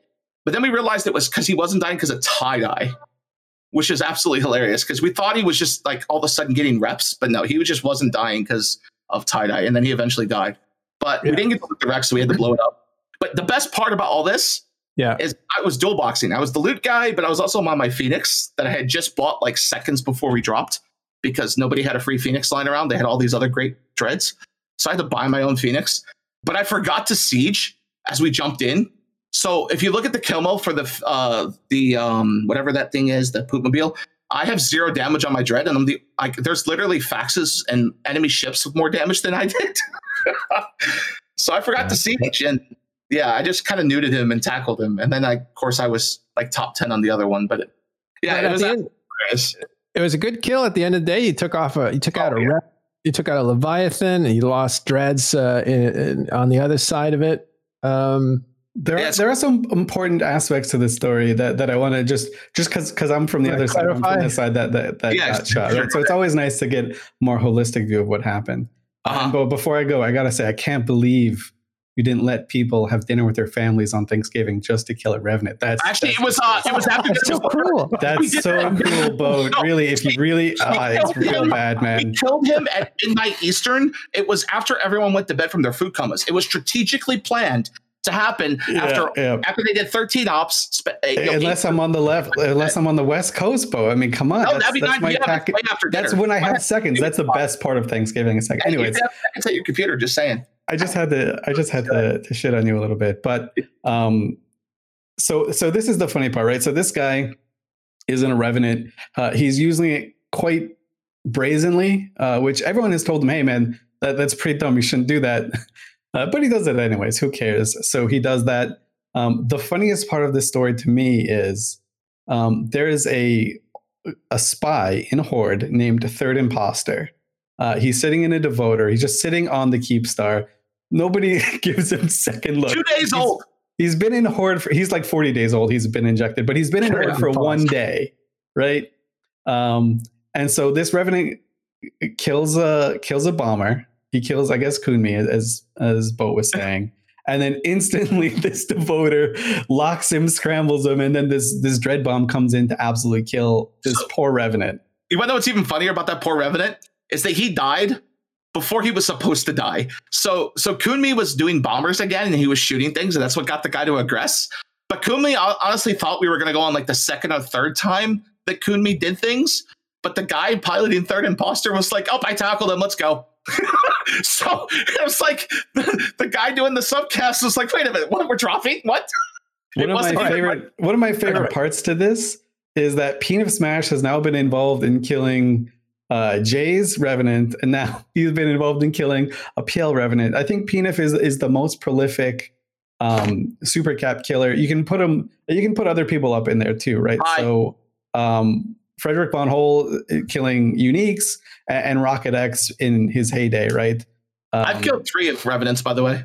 Now uh, Peanut has killed like 15. He's he's got Right. you've got nothing on Peanut. No, I- I- has I'm- killed more faction supers, faction everything, and he's actually killed more goon supers than anyone else too. So Well, maybe maybe goons, but I, I kill a lot of goons too. But yeah, so that story, I mean, it's just it, it's so perfect because there's this joke running around in goons about balancing the equation, and so there's a guy that keeps track of T5I's or ZI's like battle report for like the time from the guy like time you guys moved in till now, and goons are actually up like 160 billion, even with like the faction loss and the Sotiyo.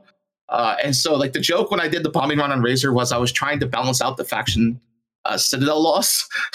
so we killed 23 billion and lost 36. So the balance was still pretty good, considering we didn't Yeah. even form up. So Almost there. But look, th- there was, I mean, the point is you had some things to talk about that were actually pretty good for the Imperium this week. I was prepared to hear uh, and to talk a lot about uh, Imperium. Um, but then I was watching uh, just, and I haven't seen it all yet. I just watched uh, a Merkel Chin's rant that got pointed out to me and stuff. And it seemed like the show was mostly about, and the fireside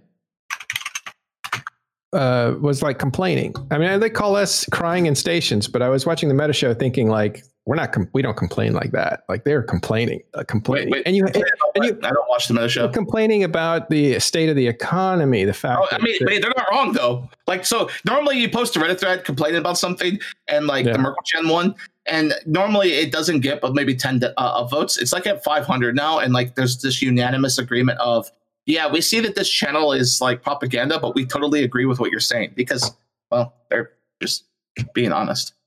I will say about that, Red, that there are some points that that that rang quite true, right? Uh, and I don't want to get off subject and, and take this on too early. So Mhm. Matter will stop me if I'm if I'm about to. Uh, there are some things that um, um, Merkel Chan talked about that that rang really true, right? It- it- there's just so many sticks, and it feels like there are no carrots. Um, but one thing that, that becomes abundantly clear the more you talk to people, especially on this show, like this dynamic is perfectly great. As Boat is saying, PVE sucks. You have Hateless like squirming in his chair, ready to jump out and counter him. There are very distinct playstyles, very distinct versions of Eve that people have been, I think, up until now, completely unaware of. Um, it's so easy to get sucked into your little corner and say, This is Eve. I do everything that is Eve, and just completely miss someone like Caitlyn, someone like Suitonia, uh, something like someone like Baleful, who have a completely different version of, of the game that they play. Right? You ask a question, what is objectively better? Uh, 50 20 man fleets or 50 10 man fleets or, or 5 50 man fleets. You have both people from both side and Hitler side having completely like just equally passionate responses to the other side, right? Um, as as these these patches hit, it, feels like the institutional knowledge from older players like Boat and I and, and long-standing empires, uh, it becomes completely. It's becoming more and more worthless, right? So it's not just get in a Drake, get it in Ishtar, get in a Myrmidon, and go rat. There are completely other ways to make tons of money in this game, right? You can make very good money in the Abyss, which like it's something that Boat had mentioned that Path of Exile has that uh, in his view Eve didn't have, where people would just spend tons of money on this one uh, ship to unlock like this this high end content, and that happens, right? Like th- there are T6 Abyssal runners that throw gigatons of money in their ship to run these things super fast. Like I know um, my Vagabond is like five bill, and I run T6, and I make 500 mil an hour. It- It's engaging. It's not formulaic. You have to figure out which which one you're going to do each time. Um, it, it, no, it exists, right? You, there are some guys on Reddit that post how they're making 900 mil an hour triple boxing um, T5s and T6s in the frigates. 200 million as frigates. It's Yeah. difficult to do, but it's fun. It is absolutely fun. You can So- watch people like uh, Loki Vol the Nub, who's who's probably one of the best uh, content creators out there doing this. He will run Nurgles in Firestorms.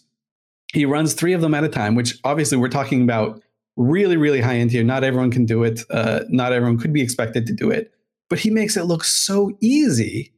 Um, and, and it's able to. This is something that you could do with with like your friends, right? So it's just there are some parts that he speaks about that, that ring true, but I think there there are parts of the game that he's missing out on because he just isn't aware because they're new, they're not really talked about. It's not what people did back in the day. Um, it's not what like the institution that he's in is is aware of or has uh, used before. It's not using a bunch of oracles. It's not super carrier ratting. It, it's something completely weird and different. Uh, but So- it feels like that's where Eve is going, and, and I'll stop right now. So because Cloud has something to say. So I, I, I completely like I completely agree with your points there, Elise. The only issue, and I think the the thing that maybe you might be missing, sorry about that, uh, is uh, a lot of uh, a lot of nullsec kind of perspective on like or solve null specs perspective on this specifically is to do with uh like how our PVE enriches the uh, the, sov- the the the sovereignty, the sovereign systems that we spend time building up and defending as well. And as much as you know, abyssal PVE is fantastic, and it is fantastic, it's not specifically related to Sov Nullsec, and it doesn't, you know, um, like our corporations and our alliances don't get enriched by that PVE occurring. Because you can do that PVE in any space whatsoever. And it doesn't Yeah. it doesn't mean that like it's that uh you know holding space uh enriches you by being able to do this. You know, no, no, so I, I completely get that point, right? So, so the idea here is, if you are a nullsec empire, you've been hit over the face with a bat repeatedly, Ouch. um, and, and that that is absolutely true, right? Like, part of that is the pendulum has to swing the other way. I think it's swinging a little bit too hard, a little bit too fast. I think there's like a little G force there that people probably weren't prepared for. So that part of, of Merkel Chan's point um, i- is rings very true. And I think the Mittani had something about said about this, saying that the CCP hates the large null blocks. I think if you talk to CCP Rattati and CCP Psych, he'll say, "Yeah, we hate what they're doing. They broke what we thought was fine. They always break it. We hate them." Here, Let's here. Caleb uh, or Niden in. Who was that? Oh, anyway, Caleb, what do you think of uh, this uh, this line of talking and? Um, It's, it's always funny. It's just that the, the point is that there's some valid points of criticism because I was expecting that CCP actually got around to fixing the things that they promised to fix. And the only thing that I've seen that is in the direction of fixing anything is by separating and creating uh, the differences between high sec, null, uh, and low sec. That's the only thing that's that's really been done. That is what the doctor ordered. Everything else is just turning off the faucets, and I don't think that uh, blanket poverty helps anyone in this game. I don't agree at all. I think poverty is great. I think people have way too much fucking money and too many fucking ships and too big empires. Anything that splits that up is good for Eve. See, So- here's what they need. That's wrong. If you're turning off the faucets, the rich uh, remain richer.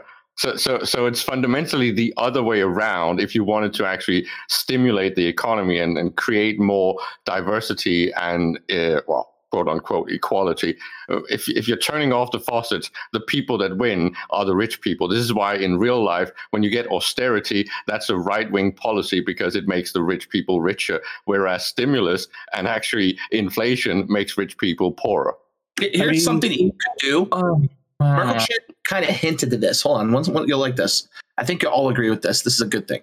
So s- uh, hinted to this, but he didn't really go into detail. Okay, what other games have that Eve has an opportunity to exploit is games like um, uh, the parent company of Eve Online, Black Desert Online, or Path of Exile, or any of these games where you have the opportunity to get this really, really, really extremely rare, expensive item for very marginal gains, 5 10%. But where Eve has a chance to exploit that expensive rarity thing is that it can blow up and die and be gone forever. So the ultra rich, for example, a guy like Merkel Chen who has more money than he'll ever, ever, ever spend, even if he tried to, uh, could then take 10, 15, 20 billion, put it into something that's ultra expensive that gives very marginal gain that could be like a way to show off it doesn't really affect the overall gameplay of everyone involved but it's a way to burn through that money. And a lot of like the ultra rich that have this kind of money to burn are looking for that in eve and it's just not there outside of a few officer mods. But those are so rare. Like one thing merkel chen pointed out was ccp had actually talked about taking five titans smashing them together and That was a joke. That was a joke. it's, it may be a joke, but it's a, actually a great idea because imagine if you could take like and, and like, they do this in BDO where you take your pets and when you mash them together, there's a chance of either getting a tier two pet, a tier three pet, or a tier four pet, right? And the, each one's different. They, it has a, it's a form of gambling. Uh, the same thing when you level up gear in that game. It's you're gambling if it'll go higher or not based on a percentage. If you could do that in Eve, where you could take two Leviathans, smash them together, and you have either a chance of getting just one Leviathan or getting a Leviathan 2.0 that has 10% more damage or uses 10% less uh, fuel. That would be yeah, cool. but this, but this isn't it. Pokemon. Like that would have to. I mean, all right, No, maybe if they trap modern- it. But modern games are doing that. Games like BDO, games like Path of Exile, games like WoW, they're doing that to because it, it attracts the people with the money. We have mutaplasmids that you can apply to just about every single module and get those gains that you're talking about, risking your module in the exact same way that you're talking about. It already exists in the game. but modules aren't spaceships and spaceships is what drive content like faction ships are too expensive for what they do right they're 50 60 70 100 billion for practically no gain look at that that, that faction You're, you're, you're looking completely at capital. So, like, you're looking at Vanquishers and, and Moloch. I, I'm thinking subcaps. Like, Vigilantes are really useful. They, they got really good webs. They're a little squishy, but they got really good webs. The Phantasm has an excellent Right. role right now. but you want a Like, they're really good. where you can smash two vigilance together Why do we need to raise the ceiling? Like, why do we need a creep? Because i want like, power creep? i want power creep in like solo pvp that's my Power gimmick creep is terrible. I like taking a Tengu that does 1600 DPS that costs three three billion ISK and a two billion ISK in implants, goes insanely fast, doesn't require uh, cap mods because you don't need cap boosters. I can roam around Eve doing 1500 DPS heated and go really fast. And if it dies, whoa, I just lost it. Now, if I had the option to make Tengu 2.0 that does 2500 DPS, goes marginally faster, but costs twice as much, fuck yes, I'm going to do that because I that's where my money go. Uh, And I I think that's you, but what the needs. I, I got where you're going. But the the uh, thing that we were hearing was uh, there was a lot of anger towards CCP for uh, too much, really cutting back the gameplay of the empires, for instance, and, and and too much so. Like there's not enough relief yet. Right now, it's just austerity, and that was what the gist of it was, right? Yeah, I think that's where it rings true to me the most, especially as McLeod's mentioned in, in the nullsec empires, right? The, we know the pendulum has to swing back. It, it was out of whack for too long, but we were we were promised carrots, and we've just been getting stick and stick and stick and stick after stick, and, and it just feels a little bit weird. Uh, But I, will, I will say because I can't let this this go too much because uh, the one thing that that kind of rings like bullshit to me is a little bit what Boat was talking about how the the giga wealthy are just looking for ways to to spend their money. You know, there are mutaplasmids. You can you can roll mods that'll give you ten percent more, right? You can spend billions to get that 10%. I make a People don't Tengu. necessarily That's do what it. Well, Well, you hold can on mutaplasmid all the mods on your Tengu boat No, and I'm you not get the same 10%. Look, I want the Bo, whole. Bo, if Merkel Chen if Merkel Chen wants a place to put all his money because he's so wealthy, he should buy war bonds from the Imperium. So here's Yeah, what exactly. actually here, here's what the ultra rich do. I mean, like look at Aerith, for example. Aerith will just manipulate markets and he'll make poor guys suffer more while he gains another trillion isk. And that's what Aerith did for a very long time when he was playing very, very actively, is that he would just multiply his wealth exponentially. And, and that was his way of doing it. And you have guys who, for example, there's this guy right now flying a Moloch uh, who ha- has thrown, he's lost three vanquishers, he's flown a Moloch, and I've seen him fly a faction dread that's worth like 100 billion. So there's guys that do that. But I'm just saying, from my own personal perspective, if I could take a mutaplasmid and attach that thing to a Tengu and get a Tengu that has all these modified stats, that's a one of one. Think about like that. This is what they've gotten away from with the with the downfall of the alliance tournament.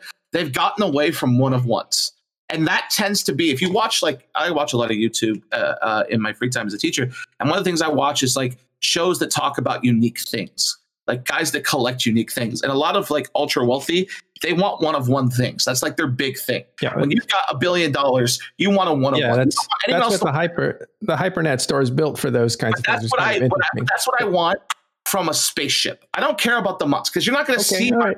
mods. But We if I. We- yeah, We yeah, have a there channel for that. CCP, please put your suggestions in there. And, and you're arguing, you're arguing for the same type of power creep that exists in other games. Even Villy is pointing this out to you. That's what we You- do. Though. But but no, that's exactly what we don't need because we've basically almost broken the game with this quality of life era. And if we bring in things like RPG, power creep bullshit from World of Warcraft, we're going to get this end level stuff, and there's nothing else, and we have to wait a, every single time for CCP to create a new tier. But see, This that's the is, thing. This is bullshit. This would completely undermine what ma- makes uh, Eve Online unique. It would kill the see, game. It would not, though, in a way, because you have to think of it like this: in the grand scale, thousands versus thousands, you don't see one of ones in those fights because they just get targeted first and they die. Where you see one of ones is solo PvP, is very very small game PvP. So in the grand scheme of things, it doesn't really affect ETH, but it'll take a guy like me and make me want to play a little bit more. Because that's the thing is like when you get to the point where you've played the game at least three years, and I say three years is the average of a player who really sticks it out. Uh, they lose interest and they have to invent new ways to come up with that interest. And that's the thing for me is even though with COVID going on, I'm home, my interest in Eve the last month has literally been okay, what unique thing can I do to the enemy? Um, and, it, and it doesn't matter if it's flying cormorants into a Keepstar that's going to get blown up and maybe they kill a frigate. That that that sounds really insane, but that's the unique thing that that that appeases me about the game at the moment. And that's why I think the power creep is nice because it's not going to affect the game on a grand scale of things. It's not. It may make people want to hunt more things. Like there's this guy that hunts unique ships. It's literally what he does. He builds characters, he designs characters with the specific purpose of using that character as bait to then hunt that unique thing to death. And his kill board is nothing but like ultra expensive, rare things that he's killed. And the way he kills it. And he never talks about how he does it. He just does it. And then you try to ask him, and he's very secretive about it. Uh, but he's very smug about it too at the same time. It's really cool. All, But- all right. That's I we think, do. I think the Get the- important thing about this discussion, and, and, and I want to roll it back to something that Yeah. Was pointing out because he was basically stealing my thunder a little bit. He was talking about how some of these changes recently from CCP is going to uh, disincentivize things like multi-boxing. It's going to uh, push uh, Plex prices down and let more new players and new blood come in. And I think if if these are some of the things that CCP are trying to do, they're definitely moving in a direction of health for the game. The only thing that I really have an issue with right now is the, the whole austerity topic, because austerity as it is right now, it is skewing the, the, the whole playing field in the benefit of the rich people and the very powerful people. And ironically, we should have done the opposite. And I had expected that CCP would have done something that was more equivalent to a stimulus and an inflationary thing, but moving it on to things like uh, moon mining and fixing the, the the location of the faucets to make them dynamic and and create this interdependencies but we haven't seen that the only thing that we've seen that is something that the doctor ordered is actually the diversification between high sec, low sec, and null sec. But that has been done in a way that's basically strangling the economy and bringing in something as gimmicky as this uh, tax break on the market it's just it's a complete immersion breaker. It's it's a horrible idea. The only thing that could defend this whole concept is if it's to do something to test what the impact is of taxation mm-hmm. on the market. But there's not enough current market dudes around to care about that and to give that data any meaning. So so CCP is doing something that is fundamentally dumb when it comes to that tax break. Suitonia, do you uh, do you have anything to add to that or Oh, I mean, uh, I'm sure it sounds reasonable to me, right? Like uh, what Caleb's saying. So one of the things, right, that that I think CCP, and, and this is me projecting into to CCP to see how they view the game. So this, this might be horribly wrong, and I don't mean to to read into what they're doing anything. Um, but so what they have put an emphasis on is is what Caleb had said is to differentiate the, the types of space and to create interdependencies. Um, the problem with Eve for the last four years has been kind of exactly what Boat's wanting more of, right? So he's he wants these power creep. This is kind of how we got to this spot. Everyone and their mom has a Titan right now in the, the war that we're in. There's thousands of them. It makes them impossible to balance. It's it's kind of not fun. If you roam through them, you get bosoned in the face. Um, uh, whatever. I, I think that issue is, is probably why we got to the place we're at. But for the longest time, it was, oh, do you want to make money? You could do cool stuff in, in Empire. You could do cool stuff in, in LowSec. Um, but really, where it outshines is nullsec. So you might as well come out to nullsec. People who had no aspirations to create an empire or do anything cool in nullsec, they just want to be a dude who makes money. Got sucked into to the nullsec gameplay, completely skipped over high sec, completely skipped over low sec. Um, because frankly, it made no sense to do any of that stuff. You always made the best money in nullsec, right? So they're trying to reverse course on that a little bit to say, hey, you can make money here doing this. You have to make money here doing this to, to help out the people making money here doing this. Uh, so from my perspective, they just want to stop people flocking to nullsec, uh, and they want the people out there to to be vicious, like people who want to create little empires, not to be people who want to create little empires and also the place to be to make all the money right so they want to grab those people out who want to make money because they don't really belong in, in nullsec anyways and they want to sprinkle them all over the place. I think that's but at least the, the, the, spice still has to flow. There still has to be stuff coming into the game so we can actually play. The the problem with things like vertical farming, which was what we got with anomalies that could be infinitely recycled. So so you basically had an infinite uh, source uh, and a faucet that could just scale to like crazy levels, right? The problem with that was that with the umbrella and the fact that nothing is assailable in in the case of anomalies there was no real nothing really stopping that faucet.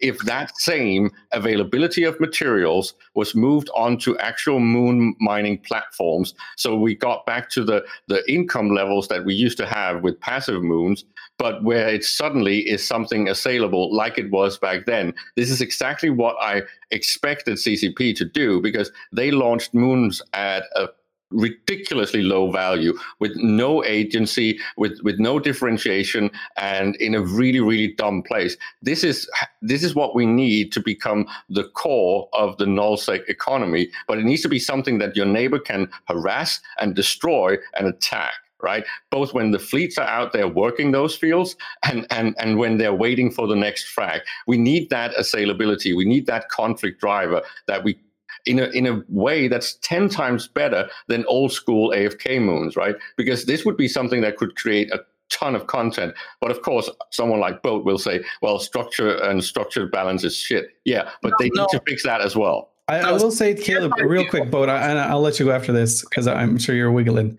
But yes. um, I, I think there is more to come, which is what CCP have said every single time. Like you were on the the scarcity panel uh, talking about them. They they keep hammering this home. There's more to come, guys. There's more to come. Don't worry. We just have to get this reined under control. But one of the things that you're talking about in terms of um, kind of like the the old moon mineral system, right? Um, it, it seems like there are possibilities for the ESS and the reserve bank to fill that role, something that's assailable. Uh, we have no idea how that's going to play. And as it comes right now, these reserves banks are getting fat with a pH, right? Um, there are some all over the place with upwards of four, five, six billion isk in the reserve bank, and this has only been going on a few weeks.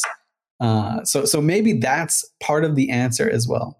Yeah, I hope they really consider putting them uh, into the sovereignty uh, design. I think ESS should have some sort of impact from sovereignty, so you actually get some sort of taxation that goes directly to the subholder of the systems, because there's a lot of, of need for entities in null to have mm, useful and, and, and streamlined aligned economies. And, and something like a sovereignty based tax could easily go onto the ess it would not require that much work.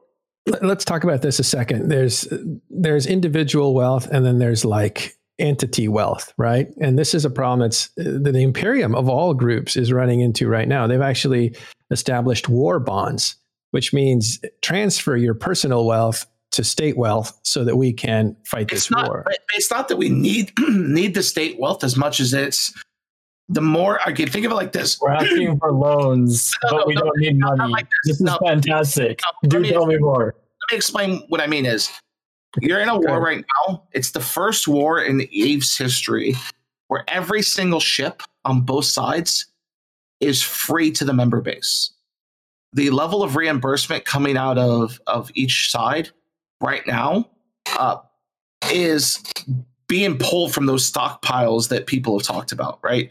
You're not seeing personal wealth get used. You're seeing alliance level reimbursement funds in the trillions a month getting used. And so what we're saying to people is the same thing a lot of alliances have been doing, like Brave and such, is look, you guys may have trillions on your own or even billions. And it's do you want to throw that billions into the war effort now, knowing that you're not going to be using your own wealth for the next two, three, four months? Or do you want to just hold on to that money and then eventually you're going to have to pull into that piggy bank sometime? Right. And that's the thing now. Like, for example, when I did that dread bomb, every single one of those dreads was instantly reimbursed by the alliance plus the loot that i looted that was like like 40 50 billion worth of stuff that got turned into more funds for doing it again next time. And so you end up in that in that situation where i think it's better to spend uh, alliance wealth and have the money directed in a certain way. I, I think one of the programs we did at the beginning of the war that, that actually had a huge impact too is um and i loosely know about this is that people were like taking in giant chunks of money to one group, and then that one group would build doctrine ships and then put them up there for insanely cheap. And then those doctrine ships would be reimbursed in such a way that the people were making money if they died. So, in that sense, there's no real need for individual wealth. It's almost like a, a socialist view of things where, like, hey, give the state your money. We're going to turn it into what you need to fight this war, and then we're going to make that war free. And it, I used to. But that's prioritizing their decisions, right? You're taking right, their money, prioritizing their gameplay. and when you're when you're in a war like this, it kind of both sides feel like they have to do that. That's the reason like Test takes instead. Here's an example: the, the TTT station. Test gets the money and then divvies it out in the form of reimbursement and ships to the other groups in the uh, Test uh, like coalition. Right? Yeah. They don't trust so. those little groups with the money, so they give them ships and reimbursement. And that's nobody's complaining about that except the Imperium. Like Brave isn't complaining about that. no one really complains about on the Imperium side either when they do like the war bonds thing. It's just like, oh, hey, you have extra money, throw it at the No, no. Imperium, get back later. But No, no, I, but it's not that. It's a sign of things, right? We're fighting a war of attrition, and now the state is asking for war bonds. That does is, but so everyone not everybody does that. No, this is the first time I. This is the first time I've ever heard that. Uh, okay. happen. Well, so here's an interesting thing uh, to go back a second to what you're saying about scarcity. Yeah. Uh, Eve has had a conflicting narrative on how they want to drive the game for about eight or nine years now, and it was back a while back where I guess Eve was the sole owner of their own company in a way, where the narrative was and the lead development team was going of the idea of we want these autonomous groups who don't have to rely on HiSec or a specific place in order to to survive and thrive. Move out to zero zero, bring your buddies, and you can be something, even if you're a small group or a huge group. And that's when anomalies came in. And that's when this idea of self sustaining zero zero, Goons took that to an astronomical level to the point where people were importing from Jita just to make more stuff here, but nothing left Delve, right? Nothing was exported. They were just like probably 30% not leaving Delve, right? Like this shit just never hit Jita because it didn't need to, because it had that self sustainability. And even so, the War Machine was so was spending so much that Jita was used to augment that because there just wasn't enough to even, uh, I guess, uh, Right, but but where'd all that go? Like that's what I'm saying is is that was the myth. Like, so here's an example. This time last year, Goons averaged about 200 billion in reimbursements. I think we're hitting a trillion a month right now. That's insanely high. I don't think you understand. If I would have said Oh, that's a lot. 10 years ago to Darius Johnson, hey, I'm going to need about a trillion ISK just this month to fight Bob, he would have probably told me, get the fuck out. Like, a hundred billion ba- uh, f- just five years ago in reimbursement a month, you'd have Atrum sweating bullets going, oh, fuck, I'm going to get screamed at. And he would, because he's the guy that handles the numbers for reimbursement. So you did, you just don't, the numbers are astronomically high because the game is just burning through so much. Uh, but an interesting thing too is it's not really. So you say, okay, you could say, okay, we're we're doing through a trillion, but just imagine if there was no heavy assault cruisers. Like if that wasn't the meta, if the meta was battleships or the meta was something more or less mobile. Less expensive, yeah. No, not even expensive. Because here's what happens: is you have uh, uh, Hold- T two. Hold on, I f- I feel like you've I feel like you're tangling me all up, and I don't really uh, know where it's going. But I want to put the same question to Elise because uh, one of the things that he said early on in this war was, look, one of the things that the Imperium can do is say, yeah, we're spending uh, a lot of money to kill these Keepstars that you're putting in, but we can do this all day long. And I'm wondering, do you still feel that way? Like, can the Imperium still do this all day long if they're asking for war bonds? Because this seems like a very significant shift uh, in my mind about what's going on in this war. I, I do think that there's probably a lot being made about the war, mon- war bonds thing, right? I, I I'm sure that the Imperium still has a, a huge stockpile, but this this goes into the the PAPI strategy as it's been all around, right? The the Anaconda thing where you want to uh, strangle around Delve, make income generating harder, which accomplished, right? You guys are stuck to two constellations, and at the same time they want to burn through the stockpiles. So you know you lose 400 bill worth of, of caps in your staging system. That that's not a good look for the the PAPI people, right? But at the same time, you see the Imperium with the first parts of sweat on their brow uh, when they're looking at having to uh, start reimbursing things at a trillion a month, right? Uh, a trillion a month is is the figure that I'm sure Villy just is ear to ear smiles about uh, because you know that that's that's part of their objectives. Whether or not you argue that that's the path to victory, that's a completely different argument, right? If you if you say Villy's path to victory is dumb and that's not it, you can you can talk about that to your blue in the face. But for his stated goals, or rather for the PAPI stated goals, because it's not Villy, we throw it all on him a lot of the time, even though he's not Right. the It's a lot of leaders. Yeah. Right. So I would say it is all Villy though, because you, you it's watch definitely like, not. No, it's because definitely let me give you an example. You watch a structure die, Villy's the man looting it. You watch a structure go down, Well, Villy's he's the the, man. loot, he's the loot guy. He's the bad number guy one- like you are. So is first of all, does Bo, that's everything. totally categorically wrong, right? No, Leaving I, I watched. Okay, watch T5ZI. Every every time a structure was dropped in T5ZI that belonged to test, it was done by Villy. Every time a, a structure was looted after it died, like with a freighter or jump freighter, it, or not jump freighter, a, a freighter or a uh, Rorqual, it was done by Villy himself. Villy No, it's himself not. lost a freighter. Bo, I've Doing been just this that. Yeah, too. I was You talking to him when he did it, bring too. It in, was I it was great. He, he actually lost a freighter. Um, Go, go ahead, Elise. Wait, let Elise finish.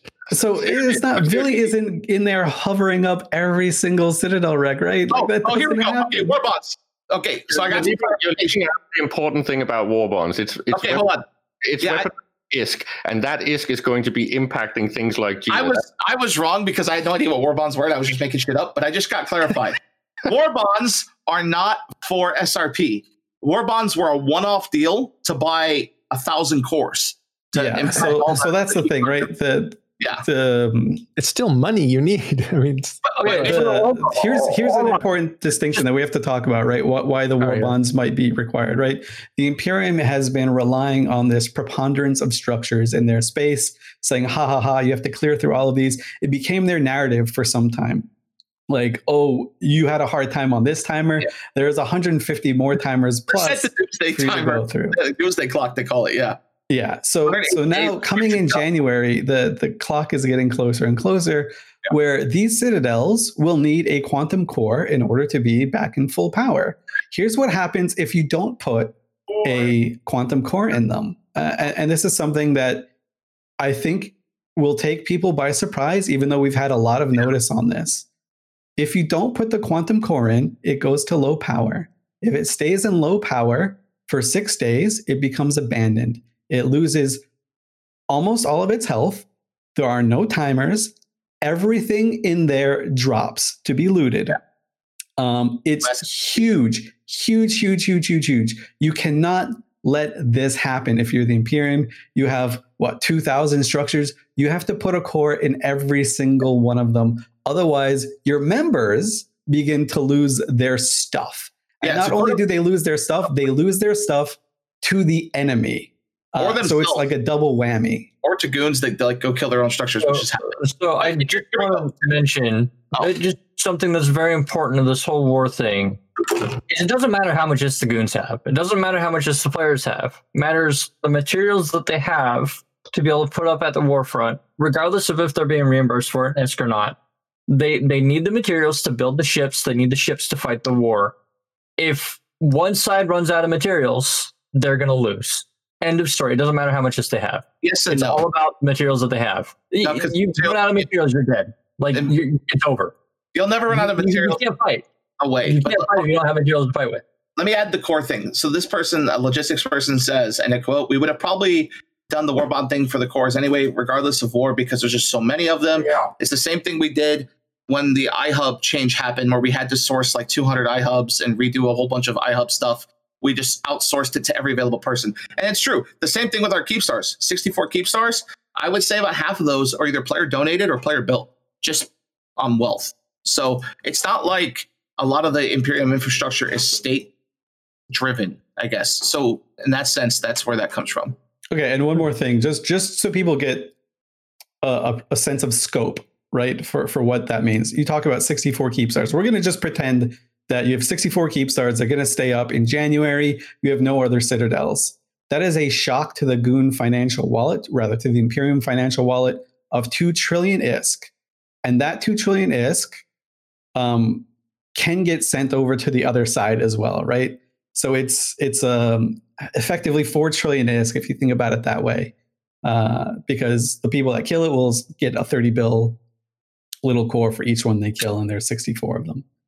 So this is a huge, significant amount of money. So I, as people make a lot about the war bonds, I think it's important to stay uh, a little bit focused, right? I, I don't think it, the implication is the Imperium is running out of money. Ha ha ha! It's they're about to take this massive shock to the system, and the current state that Eve is, as Caleb has mentioned, the rich can make so much more money than everyone else when they have that money at, at hand, right? So if I were in the Imperium, I would definitely buy a war bond, right? I, would know say I'm going to get all my money is back. do this, right? Uh, fraternity, test, all these people that own chunks and chunks and chunks of sov structures.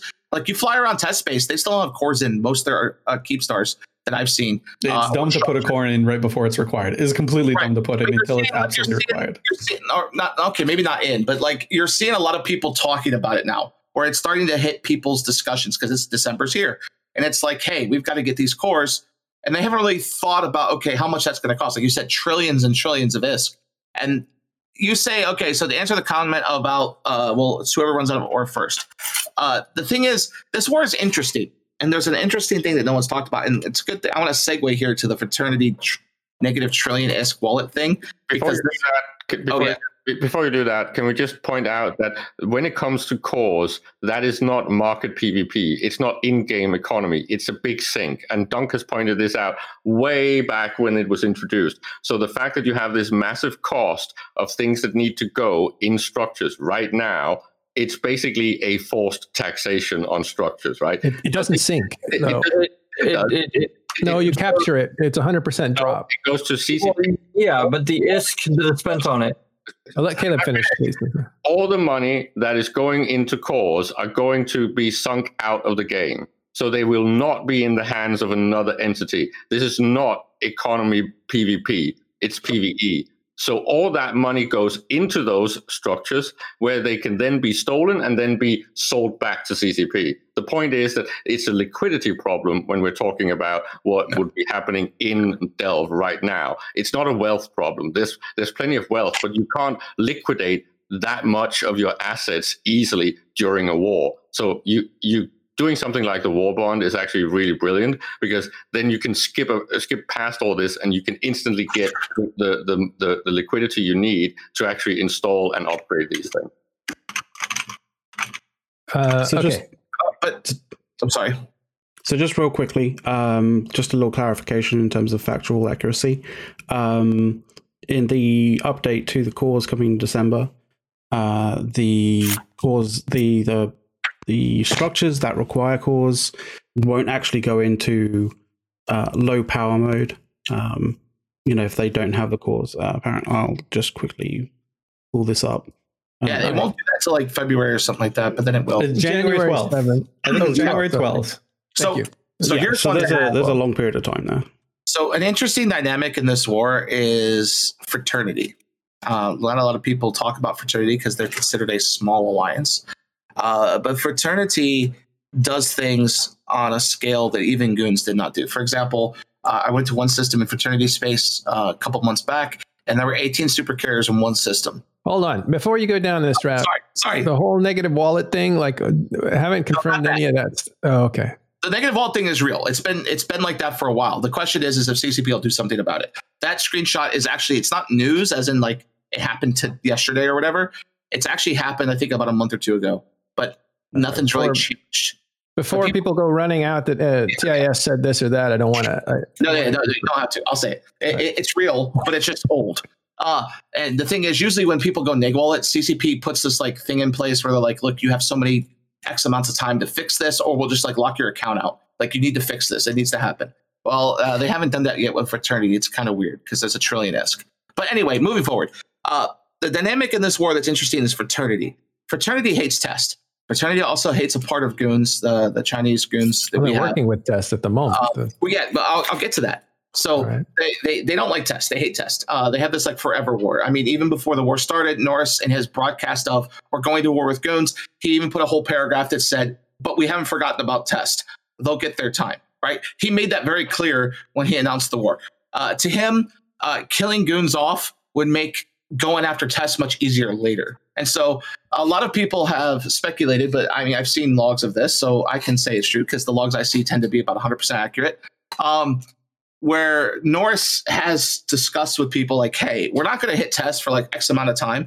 We'll give Test the opportunity to to do what they got to do versus goons. But when the time comes, we're going to kill Test." The thing is, is that FRT is making an absurd amount of money, irrespective of that negative one trillion.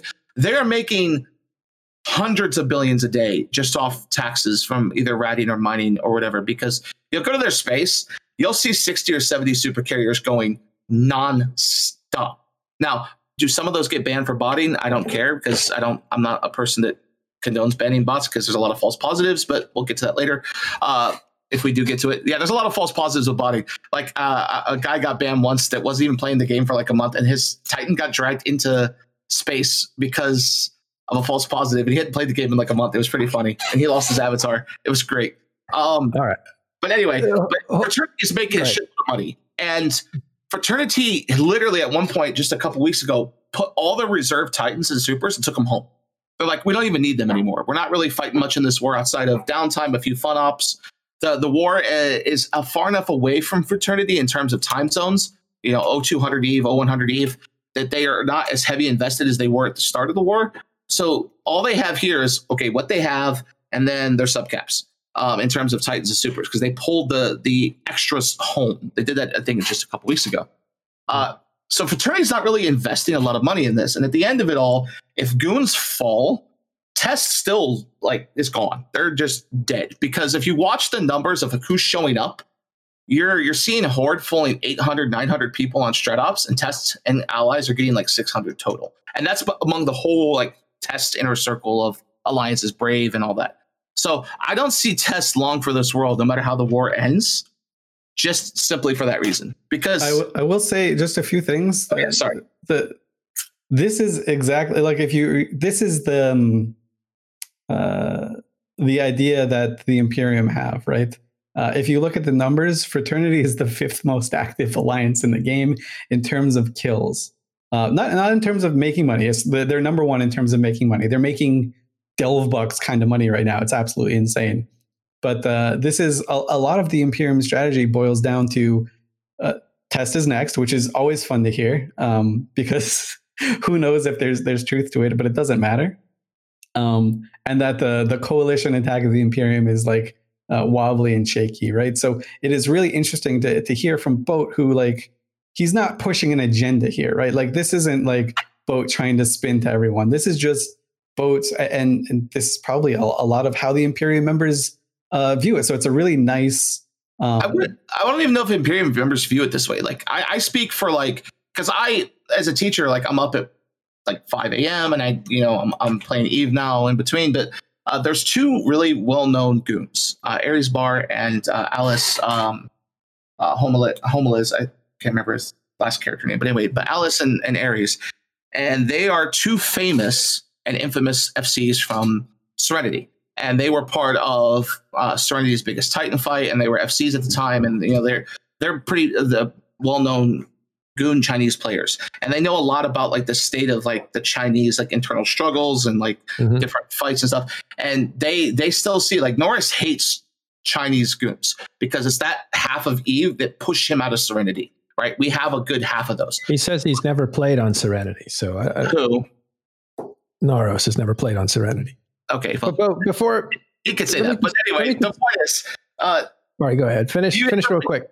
end up in a situation where when look, he can say he never played Serenity, but I know people who have played against him on Serenity, and his own Lions member said he's played on Serenity. But whatever. Right, well, says what he wants. Just saying what he said. The, but, but, when when you when the war is over, right? It, let's say goons survive or goons don't survive. It really doesn't fucking matter, right? At the end of the day, goons out of the equation. There's still 155,000 people who have this like very fragile love hate relationship for each other, right? Think about the last time Test was invaded, the great uh, Titan snafu that PL had.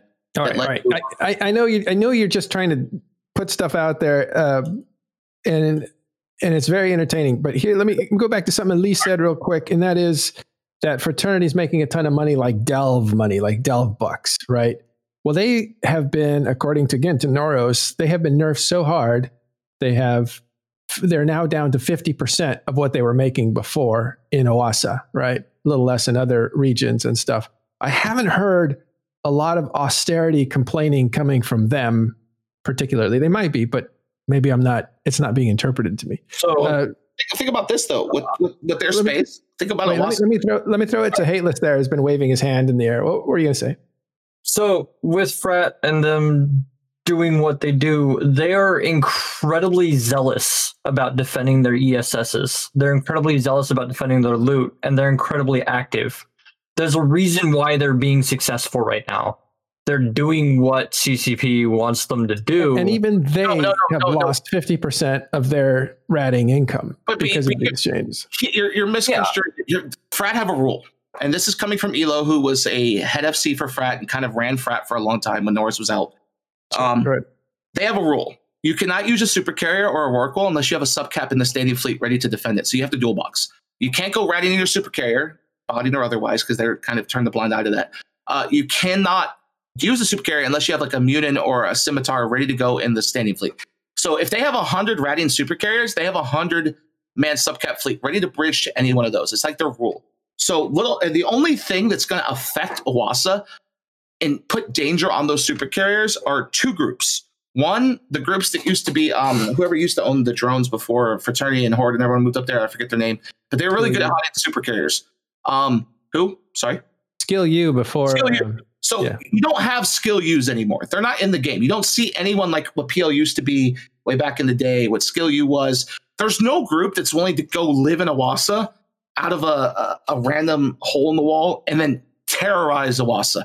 Oasa is a Care Bear heaven. It's impossible to get dreads to unless you log them off for weeks, right? You have to literally jump them five, six jumps deep into Oasa, log them off, leave them there, and then maybe you'll kill a super carrier or two, but you won't get a fleet, right? And so that's what makes Oasa the best. I mean, I think Era said this once. Uh, Malefus and Oasa are the two best regions in the game. Period. Right now, none. There's- There's, no other. They're on a sale. Malpay? Yeah. Malpay, sorry, yeah, whatever the term The is. Malefus is- doesn't exist. so whatever the, the, yeah, the yeah, phrase. yeah, You know what I mean? Like those are the two most unassailable regions for AFK ratting and mining, period. Nobody is going to go hunting there. There's no entity in the game. Like when you speak of entities, I'm Well, talking but- like the Corporation But of Rock- ESS, ESS has drawn a lot of people to hunt there, and filaments Sure, get but- them there. Uh, but but There, 10 man, there's 10 man going after ESS is going to get murdered by a 100 man Muninn fleet. I'm sorry. There's yeah, just yeah, yeah, I see what you're saying. going to make a, it's not going to make a dent in the income, right? It's still it did fifty percent is what I'm telling you. They, well, actually, that's the Aust- but that's a lot of changes, right? That's scarcity and like uh, policy changes and things like that. But they're still making They're still number one in the game because of that. They're literally untouchable. They have Branch and they have Oasa. Branch does the same thing, but Branch can get harassed by Venal, so it doesn't have that same extent that Oasa does. Uh, Yeah. Even Horde, Horde literally would have a standing fleet of 150 or so guys in Malpai ready to go to defend the Horde space. They don't even need that right now, and they're still ratting and mining right. level they were before. We're at the end of the show, I, we're, uh, but I, I wanted, I just want to make this observation, uh, and of course, this is an observation. It's not, it's that's all it is. But it seems to me like instead of uh, looking at some of the winning things that you did, Boat, and other people in the Imperium, and kind of pushing those forward, I felt like there was a lot of anger towards CCP's austerity measures to channel the anger that people are feeling, their membership, as kind of a displaced um, villain, right? Like Wait, it- because they're losing a war, the Imperium's losing a war. It looks like So, to PAPI, but they're mad at CCP, I mean, so they're taking that 75. anger of not winning and aiming it towards CCP. It just seems really weird to me. It's I not wonder weird, what though, you think of that. you gotta think okay so you gotta think of it like this right with goons we have been evicted from our space over the last 12 years that i played the game pretty much all the time either we've moved or been evicted from space in the game numerous times But that's not Uh, what you project. You project stability, power, money, and No. join us because we're winning. Like that's no, what's join us because you're to gonna have fun I, I, I say this to anyone ever join goons That's true. go on a go on a boat up Matterall. I guarantee you you'll leave that out having fun. I guarantee it. You will have Yeah. fun before I have fun watching you. You're If one of my favorite die- to watch. if you die, I can promise you one thing on a boat up. You will die, right? That's all I promise. Now, do you die on most of my ops? Probably not. I'd say nine out of 10 times you'll live. But that's the whole point. That's what goons bring to the table, and they have brought to the table since goons lived in Syndicate, right? When goons were fighting off Bob and Syndicate, it was, hey, join Darius Johnson, join Suis, uh, join uh, a Skavic. You're going to have a whole shitload of fun. You may win something amazing, but you're probably not going to win something amazing. That's the reason we've always had this rule fly what you can afford to lose. 100 Rifters still matter in goons. Even today, you'll see little like bomber fleets of five or 10 guys shooting uh, Falcons.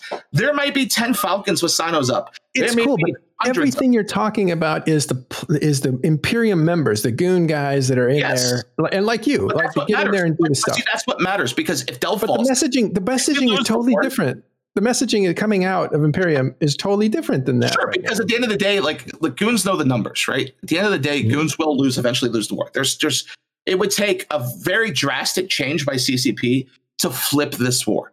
It's going to happen someday. It may not be tomorrow, it may be a year from now, but goons will eventually lose. I mean, the world knows this. There isn't a person that plays the game that knows where gooners are going to win 100%. It has been stated for like the last six months. Okay, the, the numbers are just unreal. You see, you see goons form up a thousand guys as Goon Swarm Federation, and then Horde forms up uh, within three, it's thousand guys. But then there's still that other thousand or two thousand in the wing, right? It, goons used to have that ability to to have three thousand when they had all of their allies together and all their friends and test and all this. But two thirds of the game versus one third, the one third always loses. It didn't. It happened to NC and Tribute. It happened to us and Delve in the past. It's happened numerous times in the game's history. But what really unites players in EVE Online, and I will speak to all of EVE Online on this, is that the hatred towards CCP fucking up. because they have been fucking uphill of making mistakes going uphill for 12 the 12 years But they were making mistakes when you were making money hand over fist, and there was And no was complaining still, I, still. I still complained. What are you talking about? I, Have you I not watched the meta show for the last three years? I, I watched it. daily. I watched. I watched and been a part of INN, so I'm familiar. Omar has made so many mistakes. But that wasn't until years. blackout, right? Like there were no, No, mistakes. hold on. Blackout. No, no, no. Before I, I blackout. Oh, oh, we- what so we have- we have- players He took away my 14 kilometer a second interceptor. My crow Sorry, to 14k a second was the Hold greatest wait. thing on the planet. He took We have. Knight in, Knight in here who actually played back then. What, what were you saying? No, I was just saying. I think the, the kind of overarching thing that's un- the United E players throughout the years has been the hatred towards goons, doesn't hasn't it? Uh, no, Because because here's people hate goons more than they hate CCP. Kinda like- oh, I mean, I guess today kids would call it a meme. It's a meme to hit, like, uh, okay, fuck goons, right? But at the end of the day, uh, if if you had a choice between shooting goons and shooting CCP ships, I guarantee you all of you would go shoot CCP ships and say, okay, I'll get back to goons tomorrow. I think it- they were. Uh, Honestly, I no, think no, they but would hold on. There's, there's a point here. let me ask There's this a point question, here. There's and a I point here. this to everybody. Hold There's on, a point here. let me ask you What's this. the point, Knight? And wait, what's the point, Knight? And then Boat can answer. Okay. So it- it just this uh, having having interacted with goons over very quite a few years. I mean, over I don't know how long it's been, but many years. Uh, goons have always been the kind of punching bag of Eve in more ways than one. Like it's it was pop, always popular to hate goons, right? That was that was the goons' role, and like it was embraced by goons throughout the years. You know, Still is. And I and it's an important storyline in the kind of Eve mythology. You know, hating goons has been a thing that a lot of people do, and I remember, you know, just when I was in Snuffbox, we would we would join uh, we would uh, we would join that side because they were hated, and it was Snuffbox thing too. But you know, it's been it's been driving a lot of conflict, and it's been uniting a lot of players and driving a lot of these wars. You know, Here's an example. people people have been hating goons more than they've been hating CCP. Here's an example on how I view the hate of goon. Okay, and then I, I, They're I, I- I know that's from a lot of like personal relationships over the years and real life meetups and stuff like that. People hate goons until they hang out with goon. And then they hang out with goons either in real life or like they get to know goons. And then they're like, oh, these guys are freaking cool. And then they start playing with goons. And even if they play with goons for six months or a year or whatever, they still do. Look at Snuff, or Snuff is a prime example of this. Snuff hated goons for the longest time. And then a guy named Jay Mazinus comes along, becomes really uh-huh. good friends with Haiwanto. And then now they're, they became buddies. And they even lived and worked in our coalition for like about a year or so. And they, even now, they're still buddies who I can message Haiwanto now and say, yo, let's chat have a chat. And boom, perfect.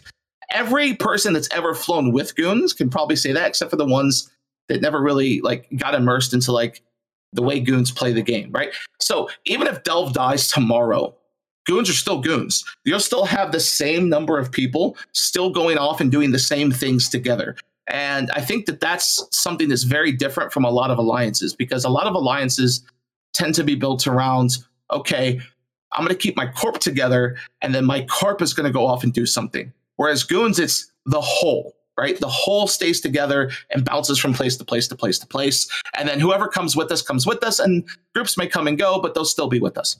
I will I think- say, and, and I'm going to be quick because I know McLeod wants to come in too. I will say that there's one interesting anomaly there, and that's probably probably Vily, right? So Vily was in Goon Swarm for a while, right? And now he's he's not. It's weird. Uh, anyways, McLeod, Oh, please. interesting, okay, interesting thing about Vily. No, no, no, When he no, no, no. He told me, I quote, Vily said as he left, as he left Goons, Oh, I'm just leaving to go do my own thing. I'm not really going to join any group, and I definitely don't want to shoot Goons.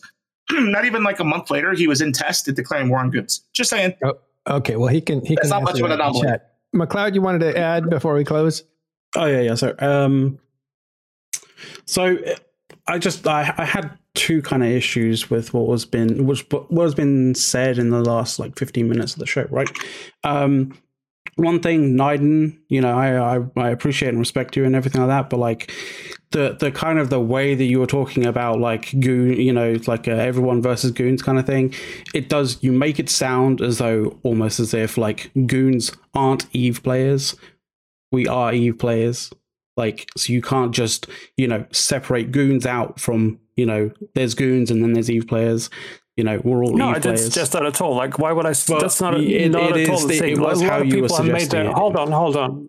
No, no, no, no, no, no. A lot of people have made like Eve history and made a lot of the most interesting storylines we've had in this game through being hated. I mean, Snuff, Snuff took that to the level that we could. You know, it was it was a thing, and Goons were doing that forever. And a lot of other groups have been doing that. I think that's really a, an essential part of Eve. I would say that's very much Eve. I'm not calling that like these are not Eve players at all. I'm saying this is important. Like this is one of the reasons people log in and listen to shows like this and follow the politics and fucking write books about this shit. You know, it's important.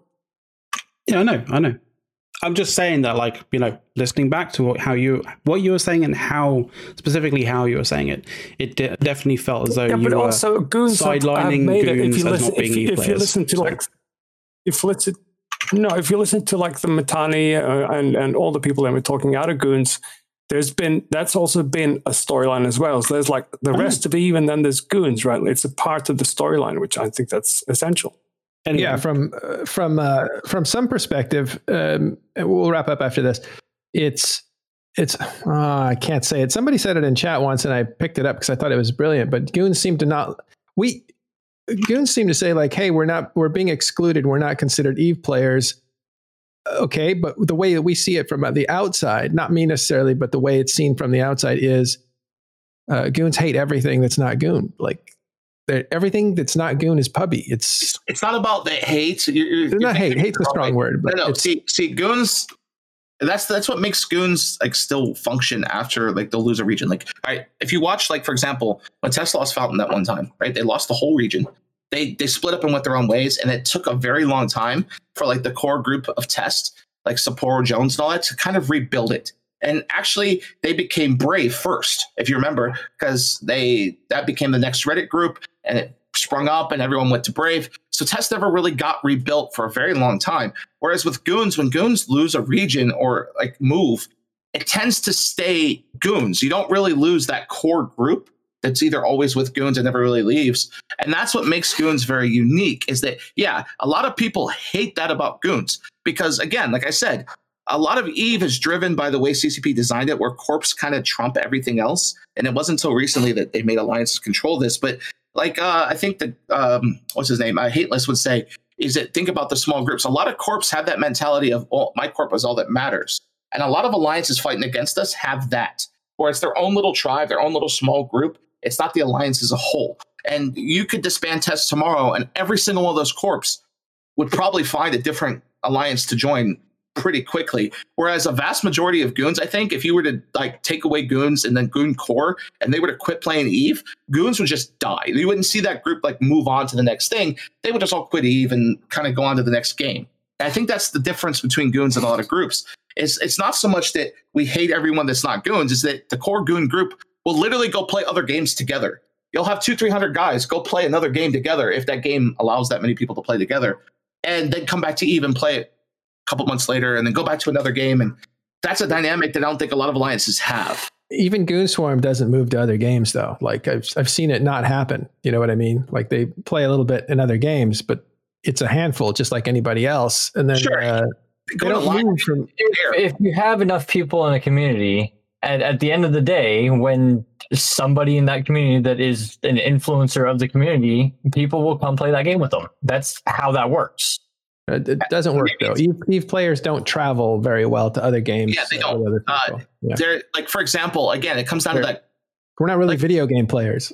And, and No, even it's, it's, it's, Sorry, I it's a community goons are a community if if there's people in the community playing a, another game there are also other people that exist in that community that are in the same niche there you play eve and you play wow you play eve and you play call of duty you're gonna play together why not All right. At, at least you had a, something you wanted to throw in here. Uh, so I'm, I'm going to change gears a little bit, right? Uh, I, All right. I, I do think that uh, when you're with a group for a long time, the way that boat has been, you can you there's probably like a, a lot of belief that hey, like no matter what happens, we'll stick together. And the people around boat boat is a, a cult of personalities, right? So the people around boat will always hang out with boat because they love boat. I love boat. Um, but kind of going back a little bit, I think there are some really poignant things to be gleaned from the the journeys that boat took us on uh, through the course of this show. Uh, one of which is that, uh, and it kind of rings true to me that there are no really there aren't really no medium sized groups anymore. There are no Black Legions. There are no uh, nomadic versions of Pandemic Legion. Right when when PL was a super nomadic group, there are no like skill yourselves. There, there there are no like groups like that anymore. And part of the problem is that CCP kind of made it this way because it made no sense to be a small group or you had to be a, a big group or get out.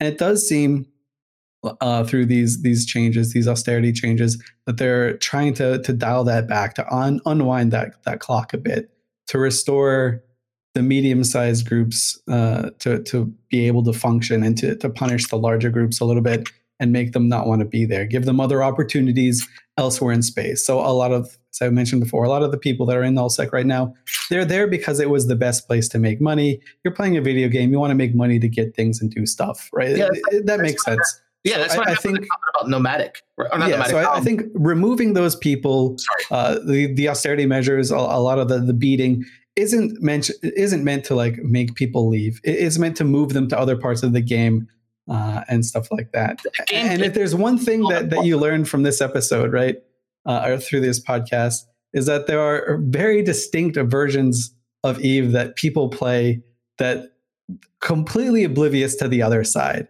A- And that part is really fascinating to me. And I hope that a lot of people, when they see this austerity stuff, instead of necessarily complaining, absolutely complain when, when complaining is due. I'm not saying never complain, but I, I hope that they look around and say, hey, what am I doing here? Uh, let me go try another area of the game. And you'll rediscover and, and reinvigorate a, a lot of the love that you have for Eve when you started. Like people like Niden, when they come back, they're they're coming back and doing something in a completely new area and having well completely new area from what most people have uh, and, and are having a ton of fun so i hope people like rediscover that joy um, I, I like i said eh, there are a lot of complaints about the the scarcity uh, there are a, a distinct lack of carrots but i'm hoping that the that's that's going to change and i also hope uh, p- players change their behavior a little bit Okay, one last thing. Uh, thank you, Elise. One last thing from McLeod, then we'll close up. So, just coming back to uh, to something you said, Matt, in actual fact, um, uh, and I know it's your opinion, and that's completely fine to have your your opinion, kind of thing. But like, it, it, it I did feel it was a little bit egregious, um, sort of saying that uh, you know both sort of comments throughout the show were was basically just some kind of way of, or both both comments and you know general sort of goon uh, goon media um you know, as of late being basically some kind of deflection as to, you know, what's going on in the game and just basically, you know, throwing shade towards CCP. Specifically about this show, like, you know, this show is based on topics and, you know, we're here to talk about those topics based on our you know perspective. So it's, i think it's a little bit kind of harsh to basically you know rail against uh, against boat saying that uh, you know all of the conver- all of the the points being made by him are basically to sort of you know uh, deflect from them and to ccp when you know No, the- the- I was you saying know, that the topics were show, specifically not- Another thing too is I haven't really paid attention to until like the like couple weeks ago when I we went on like full virtual only because I've been so busy with work. Because I ain't gonna lie, if you're a teacher in this environment, it is like triple the work that you're used to doing.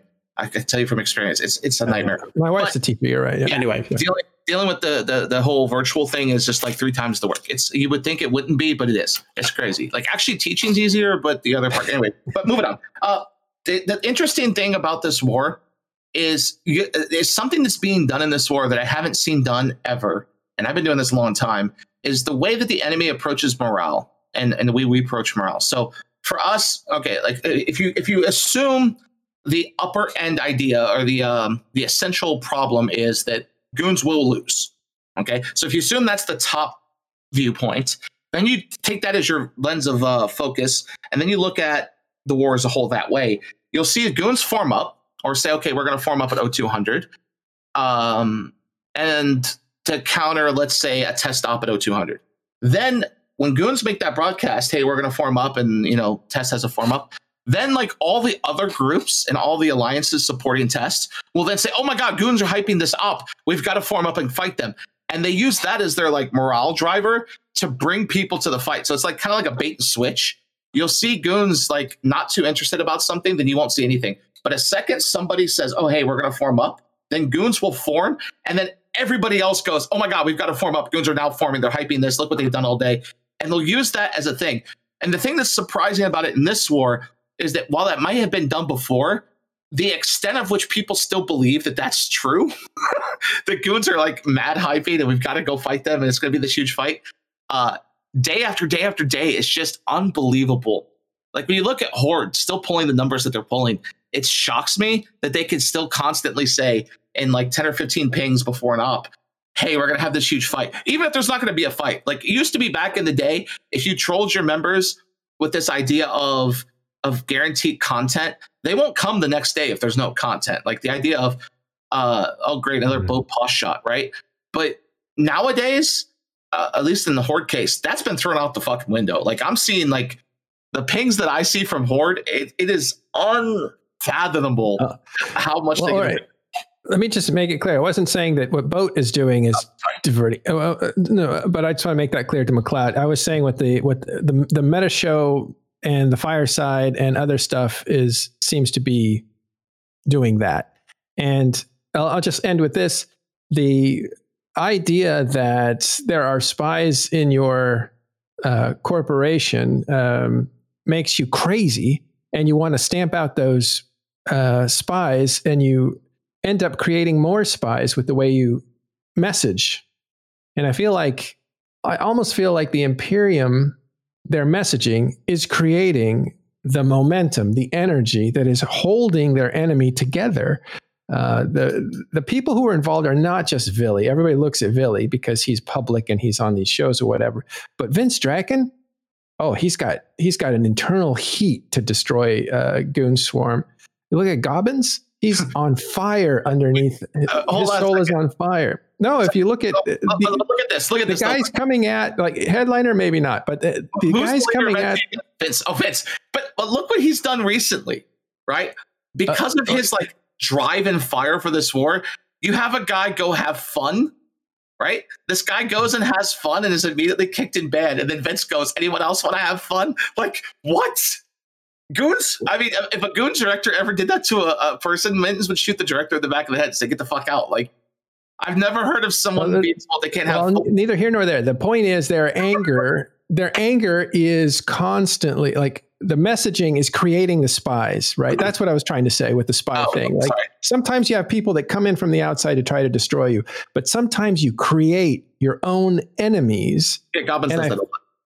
Yeah, I feel like uh, maybe I, I don't know. I feel like that is something that is not really talked about much, but just how much damage the messaging is doing to the Imperium itself every day is surprising to me that that doesn't really actually get topic. Yeah, but isn't it also the thing that keeps it all together? I mean, it's a double edged sword, isn't it? It has always been this way. I think it tries to keep everything together, but it also keeps the enemy together. And at this point, I wonder if it's doing its job. Like, I wonder if you couldn't be a more humble leader or a different type of leader for an organization Wait, that saying big. it's bad or for goons or other?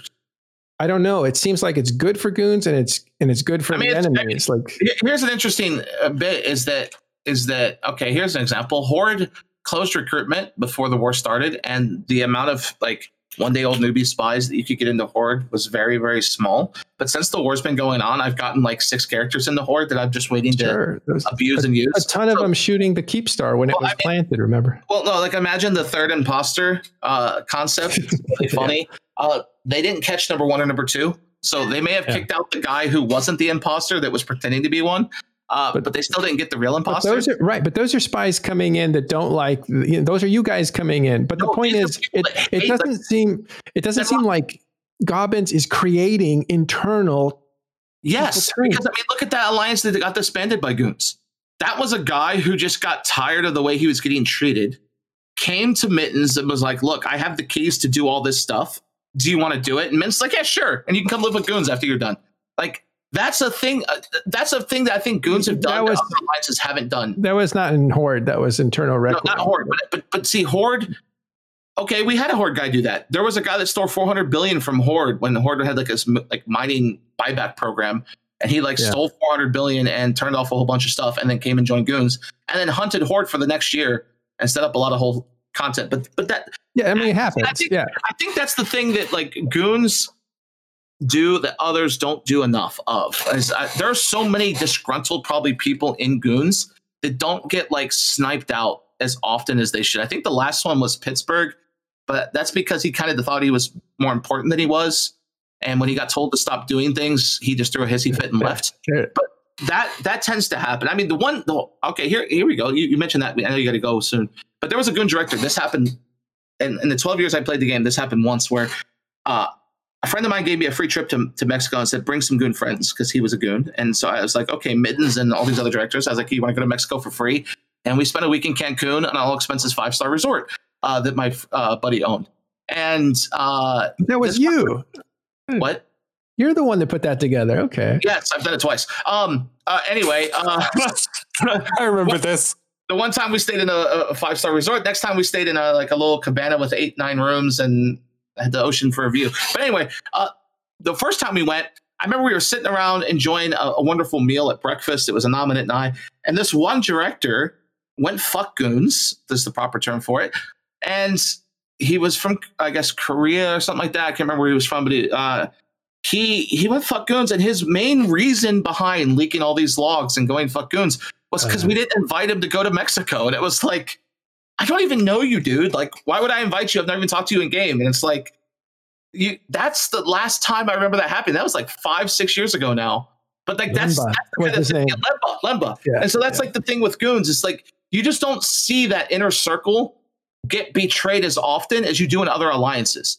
I mean, it's happened. It happened to Bob three or four times. It happens. Uh, it's happened to PL. Usually, the PL guys tend to return all the stuff they steal and come back uh, when they steal everything.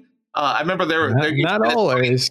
yeah, there used to be this like running meme where like a guy would steal like the dread cache of like 60 dreads and like a bunch of carriers and a bunch of stuff. And he would disappear for like a couple of weeks and then he would come and give it all back because he didn't really want to leave PL. And so you have talked to, things, he talked to Elise. you would have things like that happen in other alliances where like outside of PL and goons, I don't think that's ever happened where like the inner circle guys tend not to leave. Right. You still have like the same guys. And if they do leave, they only leave temporarily. Like you'll like, you know, guys will leave and come back or whatever. But you just don't. I mean, I've never really seen that in goons where guys like without joining goons with the intent to destroy it from the inside, um, which Limba claimed he was doing originally. Um, you just don't see that in goons. Cartoon though, right? Uh, cartoon was never originally like, but see, cartoon was different though. Right, here we go. You, you say cartoon. Sorry, I couldn't help myself. No, I, I know. That's a good point. Cartoon was never an SA the goon. biggest self-destruct in history, He was boat. the first. He was the first CEO in goon history to not be from SA. So he comes All along. right. It just gets handed to it because the guy had it before. But here we go. Vin, he said to me like uh, a week or two before he stole everything. He's like, my wife once wanted me to go to Cancun because he was having his honeymoon in Cancun. He's like, Cancun again, wife- Mexico. Yeah, At the he bottom of it all is Mexico. yes he goes he goes and to be honest with you i just saw $10000 worth of space money that i could rmt and pay for my 10 grand uh, honeymoon in uh, mexico. So that's why i robbed the goons. It had nothing to do with like being like killing goons or any vitriol to goons. He just saw a trillion-esque line there. Was like i can Okay. rmt that and pay for does- my trip to mexico We'll just we'll just call it a war bond. It was a massive war bond that he cashed in and went to Mexico. Okay, that's all we have time for. My God, we went over a lot, but we love Boat. Uh, we love hearing from him. Suitonia, thanks for hanging around uh, when it Oh, was the fun. quiet times. And uh, Hateless, you too. I know you guys are subject matter experts and experts on mechanics and stuff. The politics, not so much. Uh, you're a cup of tea, but uh, thanks for hanging out with us. Niden, good to see you back. Uh, Elise, as always, thanks for being here. Caleb uh, actually had to get off screen, but he's still around. And McLeod for jumping in today. Thank you all. It was a big show, uh, so I'm glad we had a lot of time with you guys. And want to say uh, thanks. We are going to be back next week with more talking in stations. Um, we, of course, had to take some holidays off, and that's all I got. Last thing is if you want news every day in your mailbox in the game, m- sign up for the mail list called TIS News.